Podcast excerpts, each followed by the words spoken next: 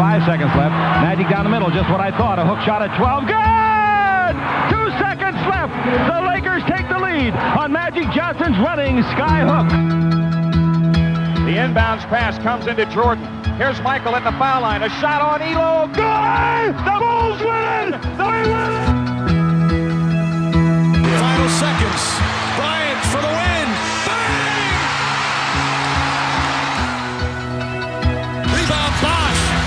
To Allen. His three-pointer. Bang! Tie game with five seconds remaining. Iguodala to Curry. Back to Iguodala. Up for the layup. Oh, blocked by James. LeBron James with the rejection. They do have a timeout. Decide not to use it. Curry way downtown. Bang! Bang! Oh, what a shot from Curry! With six tenths of a second remaining. Καλησπέρα, Άκη. Καλησπέρα, Ιάσονα. Κονίτσιουα. Α, αριγκάτο, σαγιονάρα. Ε, άρτη αφιχθής ο Άκης, ξέρω ότι σας έλειψε αγαπητοί ακροατές. Ε, είναι να βάλω το context, μπαίνουμε δυνατά όπως βλέπετε με γκάζι.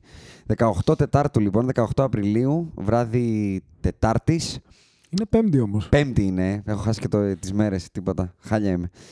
Ε, λοιπόν, Άκη, καλώς ήρθες από τα ξένα. Ευχαριστώ. Έχεις Καλώς λείψει σας στον βρήκα. κόσμο να ξέρεις. Αλήθεια. Στα social media υπάρχει... Με ζητάνε. Υπάρχει ρεύμα ε, ακροατών οι οποίοι αν δεν ακούσουν τα τέξου για τους Lakers θα σταματήσουν να μας ακούνε. Ωραία, γιατί έχουμε να πούμε διάφορα για Lakers. ε, δεν υπάρχει καλύτερη πάσα για να μπούμε και γρήγορα. Ε, γιατί έχουμε πολλά να πούμε. Πιστεύω θα περάσουμε σίγουρα την ώρα. Δεν το συζητάω δηλαδή με όλα όσα έχουμε γίνει από όταν έχουμε γράψει. Αφού μετά από πολύ καιρό, την τελευταία Κυριακή που μας πέρασε, δεν γράψαμε επεισόδιο λόγω τεχνικών και άλλων δυσκολιών. Δεν έχουμε τον Αντρέα μαζί μας λόγω αυτών των τεχνικών δυσκολιών. Περαστικά Ναι, του είναι ευχόμαστε. ζορισμένος. Ε, περαστικά, Αντρέα μου. Δεν έχει κάτι σοβαρό για όσους μπορεί να ανησυχήσετε. Τα κλασικά κρυολογήματα να σκεπάσετε το βράδυ, αγόρι μου. Αν και με αυτά που συμβαίνουν άκρη στους Lakers, Καλά. και εγώ καψωμένος θα ήμουν. Καλά. Είμαι βασικά. Αλλά επειδή εγώ έχω πει πάρα πολλά το τελευταίο καιρό, Πού τα έχεις πει όμως, δεν τα έχεις πει. από από μικρόφωνο. Τα έχεις πει. Με τον Αντρέα, Α, δύο ωραία. επεισόδια.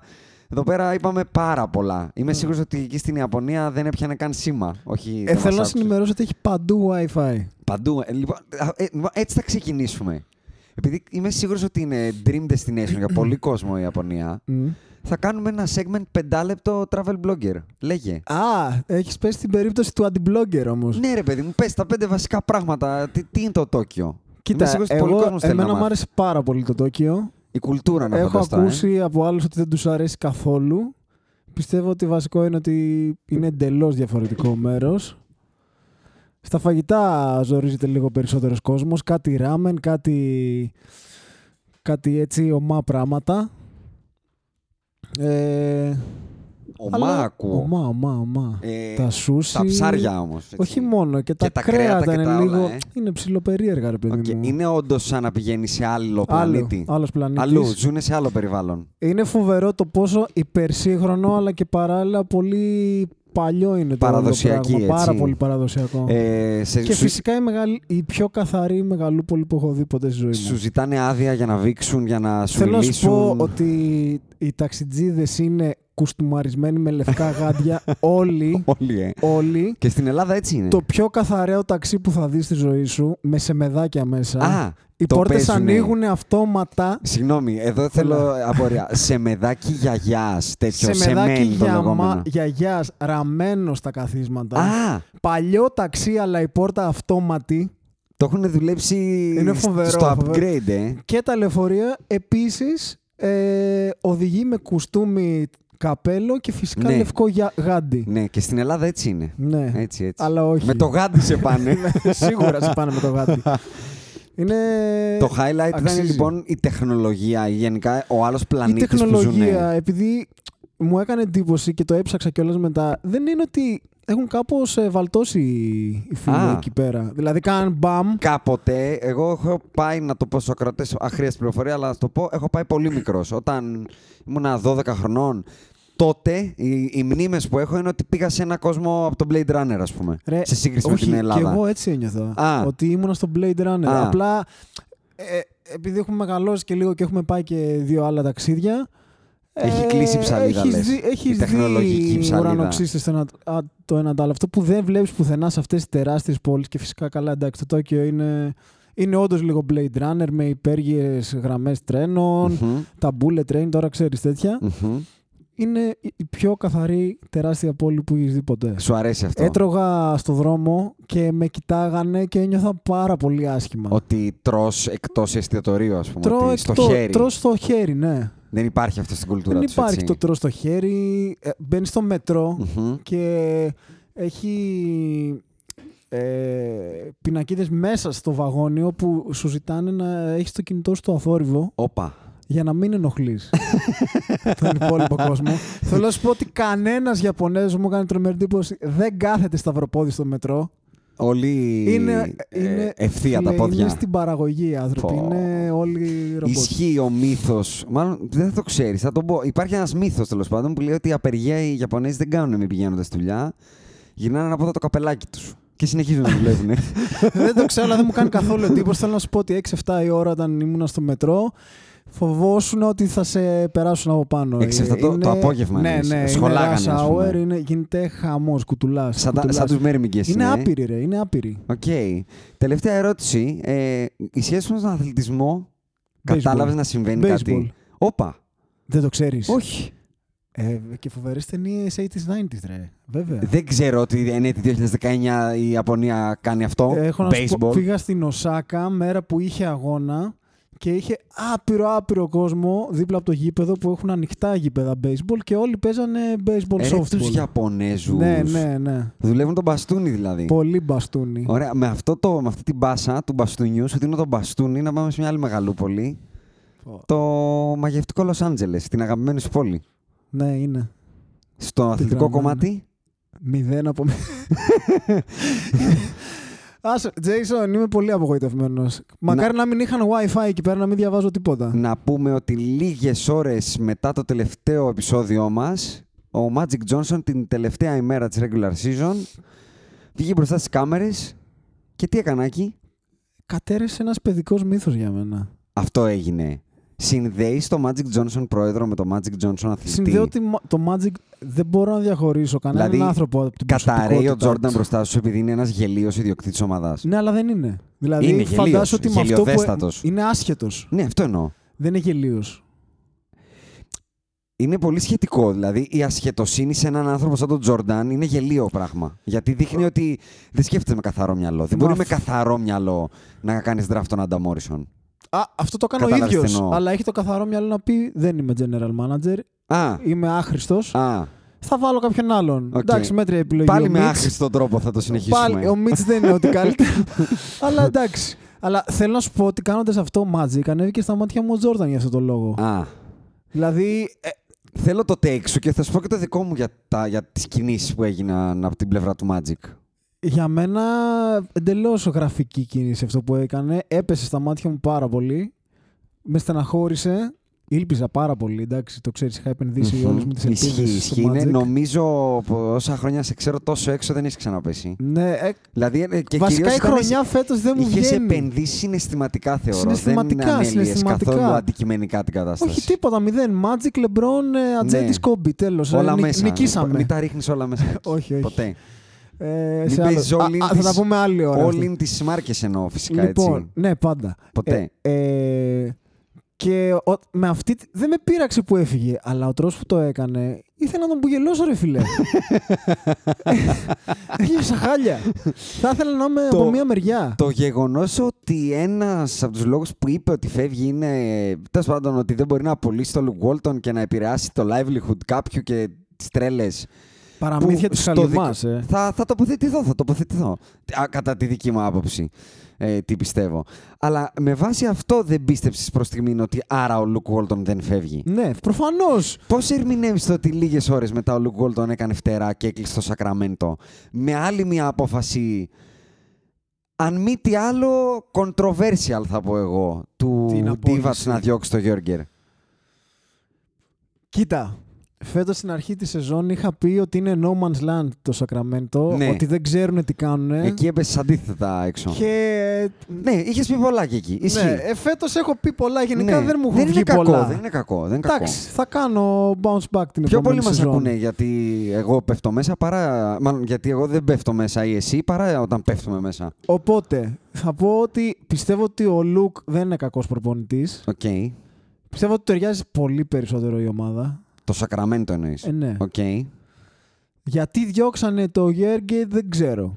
Δεν έχω ιδέα βασικά τι σκέφτεται τον Ντίβατς. Να σου πω, κάτσε για να Με μπω κι εγώ κάποιο τρόπο λοιπόν. όμως του βγαίνουν. Κάτσε να μπω κι εγώ στο παιχνίδι λοιπόν. Θα σου πω καταρχάς ότι ο Magic Johnson δεν έπεσε στα μάτια μου με την έννοια της προσωπικότητας. Απλά θεωρώ ότι μπήκε εξ αρχής αυτό το κόλπο για λάθος λόγους και με μυαλό παλιό. Τι εννοώ; Παρότι ένας σύγχρονος άνθρωπος, ε, επιχειρηματίας, businessman, billionaire, dodgers, επιτυχίες αθλητικές και τα όλα, το να είσαι μ, head of basketball operations σε μια ομάδα στο τωρινό NBA προποθέτει να είσαι ένας άνθρωπος σύγχρονος. Μορφωμένος, να ξέρεις τι είναι τα analytics, να λειτουργήσει με βάση τα, τα σύγχρονα στάνταρ, όχι με τη λογική του παλιακού παράγοντα. Και ο Magic λειτουργεί με τη, με τη λογική του παλιακού παράγοντα. Θα βάλω το, εικο- το κουστούμι, το υποκάμισον, το γυαλισμένο παπούτσι και θα πάω να συναντήσω τον ε, free agent και θα έρθει γιατί είμαι ο Magic. Ή θα μου δώσουν τον Anthony Davis γιατί είμαι ο Magic. Συγγνώμη, Ναι, δεν θα αλλά μου δώσουν τον περίμενε, Anthony Davis. Περίμενε. Πρέπει... Δηλαδή είμαι σίγουρος Πρέπει ότι. να κάνουμε unpack εδώ που λένε. Για πες. Λοιπόν, πρώτον, συμφωνώ απόλυτα μαζί σου. Ε, ε, πιστεύω ότι δεν είχε καμία διάθεση να δουλέψει. Να, να στον παρομοιάσω το Magic Johnson με, με μια φιγούρα που πέρασε από τα ελληνικά γήπεδα και όχι τα μπασκετικά. Το Μίτσελ, τον προπονητή του Ολυμπιακού, τον θυμάσαι; Ναι. Παρότι δεν είμαστε ποδοσφαιρικοί. Ωραίος Τι κύριος, θυμάσαι το ωραίος χαρακτήρα κύριος. Μίτσελ. Ε, θυμάσαι Αρχηγός εκεί που της Real έβρεχε. Madrid. Μπράβο. Αρχηγός της Real Madrid στις 15 χρόνια. Κούκλος. Δεν πρέπει να του έχει πει γυναίκα ή Κύριε, Δύο άντρα. κουστούμια είχε στο Καραϊσκάκι. Μπρα... Δεν πρέπει να του έχουν πει όχι του Μίτσελ. Το ζήσαμε εδώ. Ή ο Πιτίνο. Ο Πιτίνο βγάζει ένα χαρακτήρα. Δεν μπορεί να του πεις όχι του Ρικ Πιτίνο.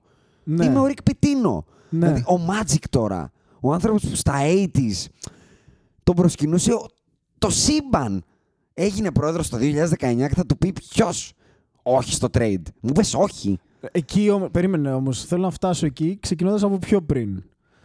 Ε, Πιστεύω ότι κάπως το έχεις στο μυαλό του, όπως λες έτσι ψηλοπαλιακά, πασοκικά, ότι εντάξει μωρέ, θα το κλείσω με, Με, το, το, με το ορθόδοξο με το- με Πασόκ, το- έτσι. ναι, το πάντως. παλιό.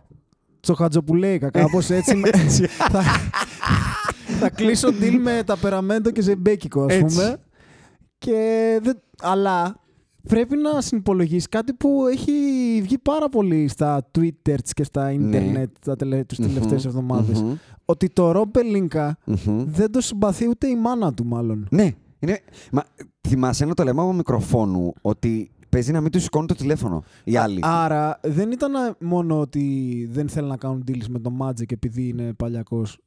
Γιατί διάβαζα ότι πολλές φορές σηκώναν το τηλέφωνο μόνο και μόνο επειδή ήταν όχι, το όχι. Magic. Ε, το παλιακός δεν το είπα στο ότι δεν του πέρασαν τα deal γι' αυτό. Το είπα για Όχι, στο δεν ότι μπήκε με κακό αντιλαμβάνεται. μυαλό. Ναι. Τα deal σε καμία περίπτωση δεν το ρίχνω πάνω στο Magic. Για μένα ο Magic ήταν το μόνο plus του να κλείσουμε deal. Μμ. Ήταν και από τους λόγους που ήρθε ο Συμφωνώ. Λεμπρόν και πίστεψε ο Λεμπρόν τη φάση και ήρθε. Εντάξει, Και είναι και από νομίζω τους λόγους που μπορεί έστω να σηκώσαν το τηλέφωνο στους Pelicans και να Ναι. μας ακούσουν. Δεν το συζητάω αυτό. Εκεί που θέλω να καταλήξω με το παλιακό είναι ότι ο Magic ένα τρόπο, αυτόν τον τρόπο είχε. Και ε, απλά έψαξε τον τρόπο να δραπετεύσει από αυτό. Δεν είχε πιο εύκολο ναι, τρόπο. Ρε, συμφωνώ. Ο εύκολος τρόπος να το κάνει ήταν αυτός ο, να, να, το, να το γελιοποιήσει. Γιατί δεν μπορεί να με πείσει ότι ο Magic παράτησε αυτό το πράγμα για να κάνει tweet. Δηλαδή, ρε Magic, σε ποιον τα πουλάς; Ότι το, Εμένα δηλαδή, με ενόχλησε ο τρόπος που έφυγε. εγώ, εγώ, ο εγώ τρόπος. που κάνω χίλια πράγματα στη ζωή μου και μιλάω σε 200 groups στο WhatsApp και τα λοιπά, πάλι λίγο χρόνο για το Twitter βρίσκω και όταν δεν βρίσκω ζω και χωρίς Twitter. Εντάξει, δεν μπορεί να ζήσει ο λέει Magic χωρίς το ότι- Twitter. Ε, Για το Twitter νομίζω αυτό που λέει είναι ότι όποτε πόσταρε κάτι του λέγανε ότι έκανε tampering και, Και, δεν το ξέρε κάνανε πριν, fine. λέει παιδί μου, ότι όταν είσαι πρόεδρος δεν μπορείς να πηγαίνεις να λες για το Russell Westbrook. Θεέ μου, τι παιχταρά είσαι, έλα στο LA. Έλα, ποιον κοροϊδεύει. Ή Καλά. ένας άνθρωπος billionaire. Ο άνθρωπος που στη rookie season του πήγε στο Jim Bass και είπε: Διώξε τον, ε, τον Westphal, αν θυμάμαι καλά. Διώξε τον και φέρε τον Πατράιλι, αλλιώς φεύγω. Τι είχε πει τότε. Θέλει να μας πει ότι έφυγε γιατί δεν θέλει να στεναχωρήσει τον Luke Walton. Έχω hot take. Δηλαδή, αυτό, το θες να ξέρεις. μου πεις ότι έγινε billionaire Έχω hot take. χωρί να απολύει κόσμο. Έχω φωσκολιάδα γι' αυτό. Α! Φωσκο... Μα... Αντίστοιχο ε, ξέρεις τι είμαι με αυτό φαν. που Είμαι είχαμε φαν. κάνει την άλλη φορά. Είμαι φαν, είμαι φαν. Πάμε. Ε, Λέγε. περίμενε, θέλω να πω ε, κάτι πρώτα. Ε, θε- είναι εντελώς αυτό που λες. Νιώθω ότι ο Magic κάπως έχει μείνει σε μια 80's κατάσταση. Έτσι ότι ένα χαμόγελο αρκεί και θα τον πάρουμε τον Άντωνι Ντέιβις ας πούμε. Δεν χρειάζεται καν να ασχολούμαι με το μπάσκετ. Όλοι λέγανε ότι δεν πολύ εμφανιζόταν καν ας πούμε. Μμμ. Και απλά νομίζω ρε φίλε ότι δεν ήθελε και πολύ να κάτσουν να τους ζαλίσουν τα Αυτό τέτοια. λέω ότι ήθελε απλά να τα Κατάλαβες. ρεπετεύσει. Ήθελε απλά να. και λέει: Θέλω να γίνω πάλι ο Magic. Ε, εντάξει, καταλάβαμε. Δεν θες να δουλέψεις. Αυτό. Θες να περνάς Campaign καλά. campaign. Γάμο. Πολύ ωραία. Απλά πήγαινε, πες το. Εμένα αυτό με ενόχλησε Ναι, που βγαίνει ναι, συνέντευξη εντάξει. τύπου Ήτανε- και τη βγάζει την άλλη στα μανταλάκια. Μάρκος Εφερλής ήταν αυτό. Λοιπόν, Βέβαια, συγγνώμη, ακούω πάρα πολύ ότι ακόμα και η κόρη του Μπάς μπορεί να τον κάνει intimidate στη λογική. Πώς είναι ρε φίλε όταν πάει να χωρίσει την κόμενά σου που βάζει τα κλάματα; Ή όταν εσένας, για να μην φανεί σεξιστικό αυτό που είπα, σε ένα χωρισμό βάζεις τα κλάματα. θα την κάνω να με χωρίσει. Θα, μπράβο! μπράβο! ναι, ακριβώς. κάνει. Το, και εγώ το έχω κάνει και το δηλώνω. Συγγνώμη, έχω χεστεί. Έχω χεστεί, έχω πάει να χωρίσω και μου έχει πει άλλη, μα αυτό να το ξαναδουλέψουμε και αυτά. Δεν γαμιέται, λέω. Βγήκα από το δωμάτιο. Μπήκα, μπήκα Άρης Βελουχιώτης. Τίποτα. Βγήκα- Έπεσες με το που πέρασε την πόρτα. Ε, ε, Σου Με λέω, το που μπήκα, πέρασε μπήκα την πόρτα. Τσέγκεβάρα μέσα, μπήκα Τσέγκεβάρα, βγήκα Κόφι Ανάν. Τίποτα. Δηλαδή, θεωρώ ότι μπορεί να το πάθαινε ο Magic. Απλά δεν πάει να είναι γελίο. Και πάλι. Δεν πάβει να είναι γελίο. Εμείς θα κάνουμε εντός δωματίου, ρε φίλε. Αυτό Ισχύ- το έκανε αυτό, μπροστά σε αυτό. όλο τον κόσμο. Ξεφτυλ- Να σου πω κάτι. Πιστεύω ότι είπε στα πάπαρας μου. Δηλαδή, ποιος θα κρίνει το Magic; Α, άντε γεια. Σε ένα μήνα δεν Γι' το αυτό- θυμάστε. Γι' αυτό είπα ότι εμένα έπεσε στα μάτια μου λίγο σαν προσωπικότητα ο Magic. Εντάξει. Λοιπόν, αλλά έχω να σου πω το εξής. Για πες τη επειδή, φωσκολιάδα. επειδή ακούγονται, ακούγονται διάφορα ότι είχαν βρεθεί πριν μερικές μέρες και της είπε ότι εγώ θέλω να πωλήσω και τον Μπελίνκα και τον Μμμ, Λουκ Walton μμμ. Και κάπω τσίνησε αυτή. Δεν μπορώ, Τζέισον, Ναι, παρά να σκεφτώ ναι. ότι ο Λουκ Walton πήγε την Τζίνι Μπάστρε, φίλε. Όπα. Δεν μπορώ. Το, κατα... το καταλαβαίνει. The F-bomb. Α. Δεν γε- Να σου πω κάτι. Ε, τι, τι κόλλημα είναι αυτό, πες μου, που δεν το- fornication. Πες μου γιατί δεν ήθελα να τον διώξει με τίποτα. Από ρε το, φίλε. συγγνώμη, από το Phil Jackson στο Luke Walton μου κολλάει. Φυσικά και Zen κολλάει. Master number 2. Και ο V2. Πρωτεζέ. V2. Ναι, και ο Πρωτεζέ του. Ωραία, από τα καλύτερα εξήγησέ έχει πει μου ο πώς Phil. τη κάνει FUCK και τον άφησε να φύγει αφού έφυγε ο Magic. Το όχι τον άφησε, τον απέλησε. Δεν έχω φτάσει εκεί, γιατί ήθελα απλά να πω αυτό τώρα ότι το, το, το ότι F-bomb. καρφώνει την Τζίνι. Ρε φίλε, δεν γίνεται να βλέπεις αυτό το πράγμα και να μην θες με τίποτα να τον αφήσεις να φύγει. Θα σου πω ότι Α, σέβομαι αλλά- ότι τον πιστεύεις προπονητικά. Όχι μόνο αυτό, διάβασα και το άλλο. Ότι του χρόνου θα τον πληρώσουμε. Εμείς. Ναι, Ναι, επειδή είχε συμβόλαιο. Βέβαια. Και από ό,τι διάβασα, είναι full τσιγκούνα η Τζίνι. είναι. Οπότε, Όχι, Τζι- η οικογένεια μπας. Ο- Δεν ο- είναι χομπίστες. Είναι το εισόδημά τους Lakers. ναι. Οπότε το πιο πιθανό, εντάξει πέρα από την ωραία φωσκολιάδα που είχα, είναι ότι απλά ήθελε να γλιτώσει το να πληρώνω κάποιον για να μην go charing. Και, και να, να σου πω το άλλο. Εγώ καταρχάς, παρότι ε, εκείνη την ώρα είχα εγώ το Twitter account μας και είπα λόγια για τον Divac και την τρέλα με τον Γιώργερ. Όταν είδα ότι η λύση ήταν δεδομένη, άμεση και σοβαρή, γιατί ο Λουκ Walton είναι σοβαρός, δεν μπορώ να μην του δώσω ότι μάλλον έκανε τη σωστή κίνηση εν τέλει. Και τι εννοώ; Ποιος; Ο, ο Divac. Μμ. Για, να, για να κλείσω σφαιρικά το κομμάτι Λουκ Walton. Και γιατί θεωρώ ότι καλώς έφυγε. Παρότι Ναι, ο Magic. Συμφωνώ, ε, συμφωνώ. Καλώς Παρότι ο έφυγε. Magic ε, έφυγε και αυτός, έπρεπε να φύγει και ο Λουκ Walton. Ο, στην μέση της σεζόν, και το είχαμε καυτηριάσει από εδώ, είχε πει ο Γέργκερ από συνέντευ- στη συνέντευξη ότι είναι το νέο Durant Westbrook, το Bagley Diaron Fox, Όχι, το Buddy Hield. το Buddy Hield ε, Bagley. Ήταν το, Buddy Hield Aaron Fox, μωρέ. Ε, Buddy Hield Diaron Fox.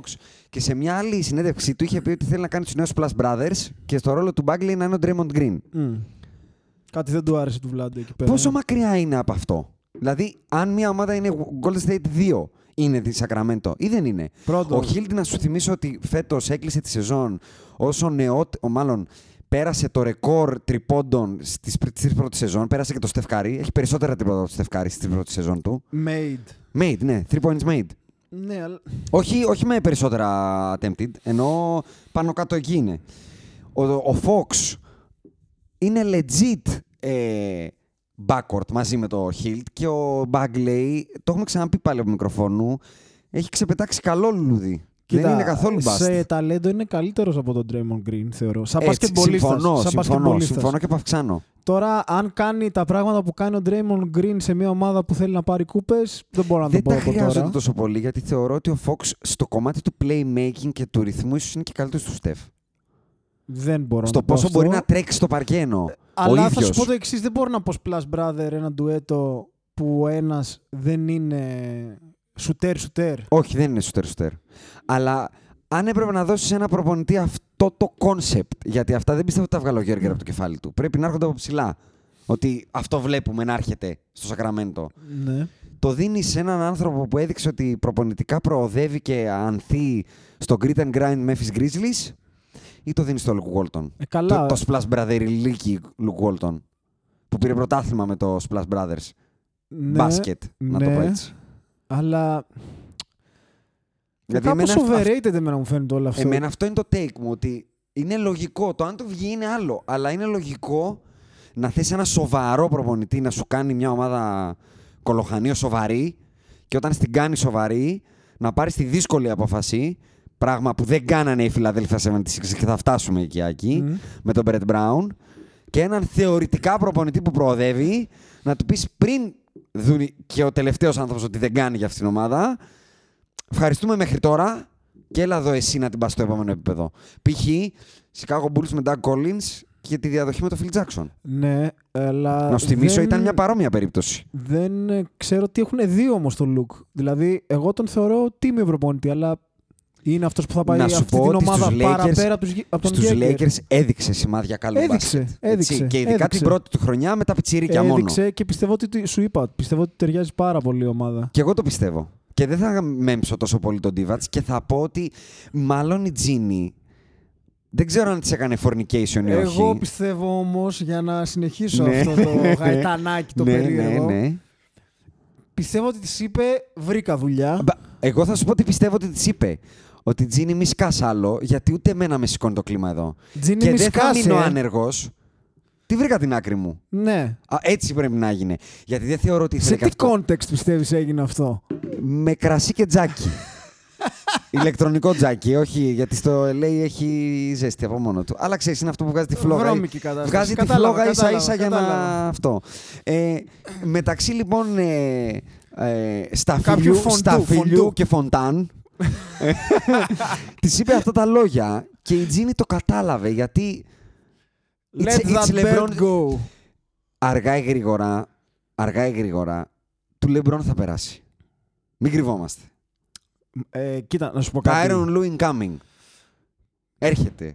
Θα, Σαν να πά- στραπεί. θα, θα πάμε εκεί. Σαν να στραπεί. Ε, εγώ, σύντομη παρένθεση πριν πάμε στο Λεμπρόν, Για πάμε. να σου πω ότι πρέπει να περάσει του Λεμπρόν. Από τη στιγμή που ήρθε, Εγώ το λέω από πρέπει την προ- να, να το φάμε ολόκληρο. Να σου θυμίσω ότι όταν κάναμε την πρώτη κουβέντα, την preview της season που λέγατε κάτι για 50 νίκες και τρέλες και σας έλεγα θα κάνουμε τα ίδια με πέρυσι εγώ γιατί αυτό και 50 τα λοιπά. θα κάναμε αν δεν τραυματιζόταν. Καλά κρασιά είναι η Μμμ. απάντηση.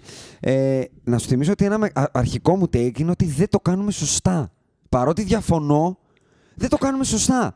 Έπρεπε να, να πάμε πέρυσι το καλοκαίρι και να ξεφορτώσουμε τα, τη μαλφή τα πιτσίρικα. Γιατί θα Μμ. τα ρίξουμε Συμφωνώ. αξία. Και πού καταλήξαν οι Lakers αυτή τη στιγμή; Να έχουν τον Ingram εγχειρισμένο, με blood cloths κιόλας. Πολύ σοβαρό. Το Lonzo να λέει. Ε, βγαίνουν κάτι report ότι σβήνει τα τατουάζ του και αυτά δεν ξέρω αν τα διάβασε όταν ήσουν στο Τόκιο. Ότι Το είδα, το σοβαρεύει είδα. τέλος πάντων κτλ. Και, και μετά από δύο μέρες μαθαίνουμε ότι πήγε να κάνει εγχείρηση off the grid. Τον έβαλε η Τζίνι Μπάστα αεροπλάνο, τον γύρισε. Πιο untradeable από αυτό δεν μπορώ να φανταστώ. Από το να σου κρύβει ο παίκτης ότι πάει για εγχείρηση. Ή τέλος πάντων τι μπορεί να έχει γίνει εκεί πέρα, δεν μπορώ να ξέρω. Θα πάρουμε από ό,τι φαίνεται το νούμερο 10 ή 11 draft σε ένα draft 3,5 παιχτών. Άρα κλάφτα. Και αν δεν το παίξεις όλο το χαρτί πλέον Λεμπρόν, Κάτσε με ό,τι λίγο. αυτό σημαίνει, δεν βλέπω φως στο LA. Εκτός. Εκτός, αν κάνεις trade το Λεμπρόν. Το Ωραία. λέω μήνες. Ε, ο μόνος τρόπος να γίνει trade ο LeBron είναι να ζητήσει trade ο LeBron. Γιατί; Για μένα. Γιατί; Γιατί No trade clause. πρώτον, Δεν υπάρχει εννοώ. μπορούμε να πιάσουμε το θέμα Ροπελίνκα γιατί έχω τρελαθεί. Είναι, να σου πω κάτι, είναι σαν να μου πεις να πιάσουμε το, το θέμα ε, μπ- μπ- Τι να σου πω τώρα. Το πιο αδιάφορο θέμα της γης. Δηλαδή, Μα προσπαθώ δεν να είναι. το σκεφτώ ποιο είναι. Δεν είναι Είναι όμως. ένα αχυράνθρωπος, ένας nobody, Δεν είναι nobody. τον οποίον εγώ θεωρώ ότι απλά τον βάλανε για να τον βάλουν στη λογική ότι κουμά το κάνει ο Magic. Και βάλε ένα τύπο εκεί να του λέει ο Magic τι θα κάνει. Ναι, αλλά Ποιο ξαφνικά, η GMO Μπελίνκα. ξαφνικά έχει γίνει... μο- Παίζει μόνος στην μπάλα. Αυτό λέω. Δεν πιστεύω ότι θα παίξει καθόλου. Ο Λεμπρόν ε, πλέον κάνει κολ. Ο Λεμπρόν θα αποφασίσει τον προπονητή. Και θα, θα δούμε αν θα δικαιωθώ στο αν θα έρθει ο Τάιρον Λου. Δεν πάμε πίσω ότι ο Πελίνκα πήγε και φέρει τον δεν Τάιρον είναι- Λου. Δεν είναι... Γιατί ποιον θα φέρει; Δεν μπορώ να πιστέψω ότι είναι Για επιλογή μένα Πελίνκα. ο Πελίνκα από τη στιγμή που ε, έμεινε ήταν power move το να συνταχθεί με τον Λεμπρόν. Να πω ότι. Για τον ίδιο και για, το, για την καριέρα Αν του από ήμουν εδώ η και Τζίνι πέρα. Μπάς, είχα διώξει τον Πελίνκα αύριο το πρωί και, Κα- και πήγαινα και Αύριο; έλεγα, και έλεγα στον Κόμπι. Δεν υπάρχει κανένας λόγος να έχουμε τον βαστάζο του Κόμπι. Κόμπι, President of Basketball Operations, φέρε GM όποιον κρίνεις και θα φας το σφόλιο όμως. Όχι σαν το Magic που είναι Δεν είναι billionaire χαζός. και στα 70 και στα λαλάκια του. Δεν είναι εύκολο να το αρνηθεί άμα γίνει Δεν δημόσιο είναι αυτό. χαζός. Δεν είναι εύκολο να πει όχι. Ξέρει... Ψοφάει για το spotlight. Ναι. Από την ώρα που έχει φύγει από το μπάσκετ, έχει γράψει βιβλία, έχει κάνει εκπομπές, YouTube channel, Instagram Γι' αυτό account. δεν έχει λόγο να γυρίσει. Ρε. Και ο, ο άνθρωπος Πάντως πήρε το θέλει Oscar. το spotlight. Ναι, αλλά θα σου πω κάτι. Πιστεύω ότι είναι αρκετά έξυπνος για να καταλάβει ότι στην πορεία του χρόνου Μμμ. Δεν υπάρχει καμία περίπτωση να βγει κερδισμένος. Θα διαφωνήσω. σε αυτό. Πιθανότικα. Θα διαφωνήσω, θα σου πω με ποια λογική. Ξεκινάει από το μείον 10. Είναι δύσκολο να πάει στο μείον 11. Μόνο πάνω έχει. Η απέτηση είναι πάντα κούπα, θα την πάρει. Όχι, ρε, τι κούπα; Ποιος θα πετύσει τώρα από τον κόμπι κούπα σε αυτή Δεν την θα πετύσει κατάσταση; κούπα. Ε, όχι, ρε. Δηλαδή θα κάτσει ο Κόμπι πόσα χρόνια εκεί πέρα, ρε Τζέισον; Τρία. Και, και ο ίδιος θέλει να Τα πάρει τρία κούπα. του Λεμπρόν, σου λέω εγώ. Και θα φύγει δηλαδή loser. Δεν θα φύγει. Αυτό σου λέω. Ό,τι και να καταφέρει, έστω να πάνε ένα τελικό δύσης, θα πούνε τα κατάφερε. Πήρε ένα, ένα πράγμα που βλέπαμε ότι δεν μπαίνει playoff. Γιατί αυτό είναι ένα hot take που έχω. Για πες. Με βάση αυτά που βλέπω, θα μπούμε και στο κομμάτι των playoffs. Δεν βλέπω ποια ομάδα του χρόνου θα πετάξουν οι Lakers έξω από τα playoffs για να μπουν στα Έτσι playoffs. όπως είναι. Ναι.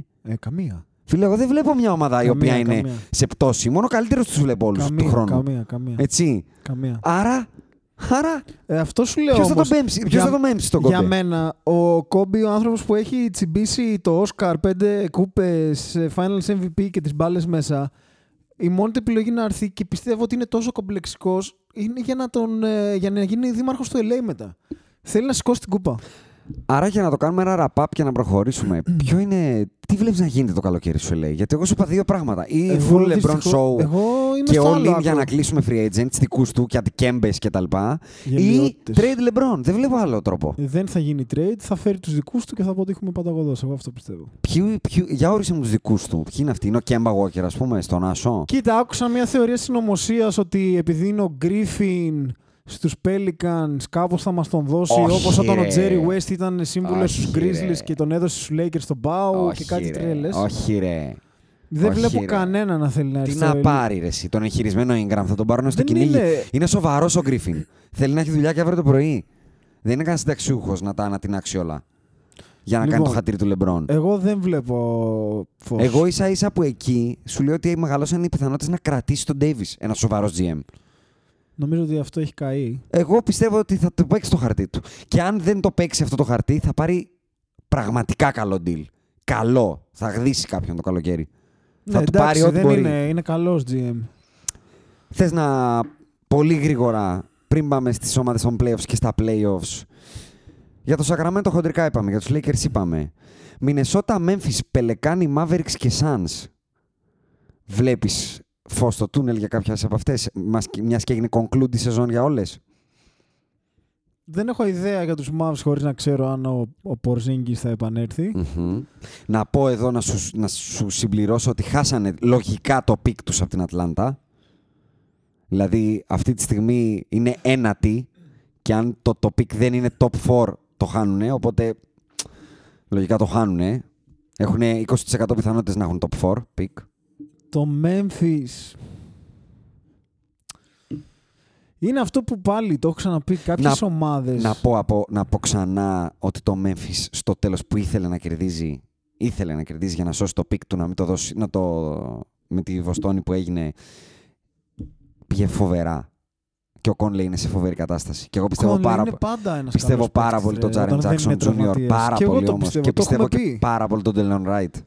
Που έβγαλε μάτια στα τελευταία ματς. Το πιστεύεις γιατί ότι θα μπουν play-off; Γιατί για όλες αυτές τις ομάδες τι συζητάμε, ότι τι πιστεύεις; Θα σου πω ότι αν από αυτές με ρώταγες ποια έχει μέλλον, μία θα ήταν σίγουρα η Phoenix που έχω πηδήξει με όλα πάνω στο bandwagon και με top 4 pick που θα κάνουν και πιθανότατα και Ja Morant. Τζαμοράν. Ναι, Ποιον έχω; Δίπλα στον Devin Booker. για σκέψου το. και με OK. DeAndre Ayton στο 5. Μμ. Είναι πολύ καλό. Είμαι full on board εγώ. Αυτούς και τους Grizzlies θα έλεγα από, από τον πάτο. Α, τους Kings να τους μπορούν έχεις να πάνε παραπάνω. Ναι, ναι. Για μένα οι Lakers και οι Kings είναι γύρω και κοντά στα playoffs. Είναι τόσο αστείο που συζητάμε έχοντας τον LeBron ότι είμαστε σε αυτή την κατάταξη. Είμαστε δυστυχώς. Τι να κάνουμε. Ε, το έχουμε αποδεχθεί πλέον και πρέπει να μας τα δώσουμε. Τους Timberwolves δεν τους βλέπω να πηγαίνουν παραπάνω. Τίποτα ρε. Με τίποτα. Οι Πελεκάνοι είναι ένα τεράστιο ερωτηματικό, δεν μπορώ να κρίνω. Και εγώ επιμένω ότι οι Dallas Mavericks δεν βλέπω πώς με δίδυμο Porzingis Doncic μπορούν να μπουν για τα καλά πάνω από ομάδες όπως αυτές που έχω προαναφέρει. Δηλαδή, Δεν έχουν κάτι άλλο δεν στο μπορείς να με roster πεις τους. ότι το Porzingis ε, Luka Doncic είναι καλύτερο από την τριάδα του Sacramento αυτή τη στιγμή. Με τίποτα. Δεν μπορείς. Δεν, δεν θα με πείσει. Εκτός να πάρουν free agent. Που μέχρι τώρα τον Dallas στην ιστορία του στο franchise δεν έχει πάρει ποτέ free agent. Κανέναν. Άμα γίνει αυτό, αλλάζει το... αλλάζουν τα κουκιά. Εντάξει, είναι, ένα, είναι μια καλή ομάδα διαχρονικά, οπότε Είναι. κάτι Αλλά θα δεν μπορούν έχουν και να pick, κάνουν. να σου θυμίσω. Δεν μπορούν να ενισχυθούν από pick φέτος. Δηλαδή, πώς θα χωθούν, πού, πώς, τι; Δεν το βλέπω εγώ. Ε, το Phoenix θα πάρει pick. Η Νέα Ορλεάνη θα πάρει pick από αυτούς πριν. Εντάξει, το ότι το Phoenix θα πάρει pick δεν σημαίνει ότι θα μπει αυτόματα στα playoff του χρόνου. Όχι, αλλά αν Ξέρεις. πάρεις τον Ja Morant, καλά. Εντάξει, και το Zion δεν το συζητάμε, γνωρίζεις τη λατρεία μου. Αλλά ο, Ja Mo-, ο Ja Morant, ο Jerry West δήλωσε ότι είναι ο καλύτερος παίκτης του draft. Εμένα μου αρέσει πολύ ο Για να Ja Morant. το πει αυτό ο Jerry West πάνω από το Zion, σημαίνει ότι θα δούμε έστω έναν De'Aaron Δεν, Fox. το, δεν τον βρίζετε τον Jerry όμως, όταν τα λέω εγώ με κράζετε. Ε, δεν συμφωνώ, αλλά οφείλω να πάω πάσο στον Jerry West. Τι να κοντράρω τώρα τον Jerry West. Εντάξει, εντάξει, εντάξει. Είπαμε. Σεβαστό. Δεν συμφωνώ, αλλά οκ. Πάσο. Θα πάω μέχρι να τους δώσω το παρκέ. Γιατί όπως γνωρίζεις, εκτός του Zion που για μένα βγάζει μάτι, δηλαδή ακόμα και για μένα που δεν το καταλαβαίνω το κολεγιακό, βγάζει μάτι, δεν μπορώ να κρίνω παίχτη στο κολέγιο. Με τίποτα. Δεν μπορώ. Πέφτω έξω συνέχεια. Δεν μπορώ να τους κρίνω. Κοίτα, το σίγουρο είναι ότι όποιος δεν τον πάρει νούμερο 1 έχει απολυθεί την ίδια ώρα. Οπότε Το το Zion συζητάμε. λες. ε, ναι. Ναι, συμφωνώ σε αυτό. Συμφωνώ. Είναι hot take να το κάνεις. Πολύ hot take. ε, φαντάζεσαι τη Νέα Υόρκη να το κάνει. Και αντιδράσεις στο ακροατήριο. Να μην τον πάρει. Να έχει το νούμερο ένα και να πει. Νομίζω έχει- New York Knicks select Jamorant. Cam Reddish. Ε, ο Steven A. Smith πιστεύω θα αυτοκτονήσει στο, στο, στο στούντιο εκεί επί τόπου. Ε, εντάξει, δεν, δεν είναι απίθανο. Πώς έχουμε γράψει; Μισή ώρα. Πολύ καλά. Πάμε στην Ανατολή, μιας και μπήκαμε στη Νέα Υόρκη, στις ομάδες που αποκλείστηκαν. Για τους Σάρλοτ και το Μαϊάμι δεν Ω, έχω να πω πραγματικά τίποτα θλίψη. για αυτές τις ομάδες. Είναι. θ- Νομίζω ότι από όταν θυμάμαι τον εαυτό μου είναι οι ομάδες που είναι πάντα μεταξύ 7 και 10 Λοιπόν, εκτός, ξέρεις τι είναι. εκτός των λίγων ετών του Μαϊάμι του Λεμπρόν. Το Μαϊάμι είναι σαν να πιάνεις δουλειά στην πιο σταθερή, βαρετή εταιρεία της γης. Στο δημόσιο το ελληνικό. Στο δημόσιο. Πες το. Ναι, αυτό Ναι. ήθελα να πω. Ναι. Σαν να είσαι Ξέρεις, εφοριακός. θα πάνε καλά τα πράγματα, Θα θα, πάω, πληρωθώ. θα χτυπήσω την καρτούλα μου, Ο θα Πατ πάρω τη μίζα, καν- θα πάω, θα φτιάξω την πισινούλα. Ωραίος, Αυτά. απλάς. Dion Κατάλαβες. Waiters, 25 εκατομμύρια με μια σεζόν. Γκοράντρα. Κανείς δεν θα μας πει τίποτα. Βέβαια, να πω ότι λατρεύω, λατρεύω τον Μπάμα Ντεμπάγιο. Βλέπω φως εκεί, στο τούνελ. Φως την ομάδα δεν βλέπεις. Και βλέπω και το Σπόλστρα. Τον πιστεύω αυτό τον κερατά. Μα παίχτες δεν έχουνε. Ισχύει. Τι, Ισχύει. τι να το κάνεις. Ισχύει. Και στο, στο Charlotte είναι πολύ μεγάλο what if τι θα γίνει εκεί με τον Γκέμπα. Και όμως θα πω ότι έχουν κάνει ένα εξαιρετικό pick με τον κύριο Michael Bridges. Ο, ε, ο Τον εκτιμώ Kemba πάρα είναι πολύ για αυτόν τον Super παίκτη. Max. Ναι. Μμμ. Δύσκολα εγώ θα τα αφήνω αυτά τα λεφτά να ξέρεις, αν ήμουν ο Κέμπα. Είμαι ο Κέμπα. Ναι, Τι θα ναι. κάνω, θα πάω στο Ελία να πάρω πρωτάθλημα. Τι, Βγάτε. είμαι στην ομάδα του Τζόρνταν, είμαι ο Θεός. Μια χαρά είμαι στο Σαρλότ, δεν, δεν παραπονιέμαι, δεν είναι ότι θέλω lifestyle. Και θα πάρω και Supermax. Και champagne campaign, έχα καμία απέτηση. Ναι, ναι, καμία, δεν με έχει καμία, πιέσει καμία. ξανά καν. Σύνταξη. Θέλω- Σύνταξη, Mitch- Το θυμάσαι το Μιτ σύνταξη. Ρίτσμοντ στο Σακραμέντο που ήταν ο καλύτερος παίκτης μιας ανύπαρκτης ομάδας για πολλά χρόνια. Αυτό. Ναι, ναι. Αυτό. Μιτ Ε, Ρίτσμοντ. εντάξει. For life. 35 μπορεί να 35 πάει να πάρει ένα ακατέβατος εκεί. πρωτάθλημα. Μίτσελ Wiggins, Sporting. Ναι. Ναι. Από κάτω βλέπω τους Wizards. Πω, άλλη θλίψη από εκεί. Δύσκολα τα πράγματα με τον John Wall και αυτό το. αυ- που είσαι Αντρέα να τα πεις, δεν έχω να πω κάτι, πραγματικά. Και μετά όμως βλέπω τέσσερις ομάδες, τους Hawks, τους Bulls, τους Cavaliers και τους Knicks, που αυτή τη στιγμή... Βλέπεις τους Cavaliers. Δεν... είναι- Ναι. Βλέπω είναι οι τέσσερις που μένουν εννοώ. Τους έβαλες όμως αυτόματα από πάνω από τους άλλους. Όχι, όχι, είναι στη σειρά που τους βλέπω. Hawks, Bulls, Cavaliers, Knicks. Έτσι Ναι. τελειώσανε. Μμμ. Αυτή τη στιγμή, νούμερο ένα στο draft είναι οι New York Knicks. Νούμερο δύο είναι οι Cavaliers. Τρία είναι η Phoenix από τη Δύση. Και τέσσερα είναι το Chicago και πέντε η Ατλάντα. Η οποία η Ατλάντα θα έχει και το pick της- του Dallas. Οπότε μιλάμε για τέσσερις ομάδες, εκ Το των Dallas οποίων τι είναι top 10. είναι ένατο. Μμ. Οπότε μέχρι top 5 ε, το, χα- το παίρνει, αν το κρατήσει, αλλά επειδή είναι ένατο, οι πιθανότητες είναι να το χάσει από την Ατλάντα. Οπότε η Ατλάντα θα έχει και δύο picks στο top 10. Μμμ. Οπότε μιλάμε τώρα για δ- τουλάχιστον τρεις από τις τέσσερις ομάδες. Τουλάχιστον τρεις, γιατί υπάρχει και το σενάριο που παίρνουν οι τρεις τα πρώτα τρία pick και η Ατλάντα παίρνει το 5 και το 10. Και να έχει δύο παίκτε από το top 10 η Ατλάντα και το 1, 2, 3 αυτές. Πόσο διαφορετικό θα είναι το Power Game στην Ανατολή; Ε, για του Με χρόνου όχι Ja Morant, πολύ. Zion και Cam Reddish και RJ Barrett στην Ανατολή. Κοίτα, για του χρόνου σου λέω δεν πιστεύω ότι θα αλλάξουν δραστικά τα πράγματα. Σε καμία ομάδα αν πάνε. Δηλαδή θεωρείς ότι Ε, στους όχι. Atlanta Hawks των- του 20... Όχι, όχι. Στους όχι. Atlanta Hawks του 29-53 του φετινού Μμ. απέχει πολλ... Είναι δύσκολο μάλλον να τους δεις 12 νίκες παραπάνω του χρόνου με τον Zion μαζί τους. Δεν ξέρω τι θα γίνει το καλοκαίρι στο, στα trades και στο free agency. Γιατί τι θα γίνει στη Φιλαδέλφια; Άσε τις ομάδες στον playoff. Εγώ σου Μα λέω αυτό τις θέλω να από σου πω. κάτω. Θα ανέβουνε. Μα, α, εσύ μου Βλέπεις λες να ότι η αλλάζει η, δυνα- Ατλάντα... η δυναμική τους.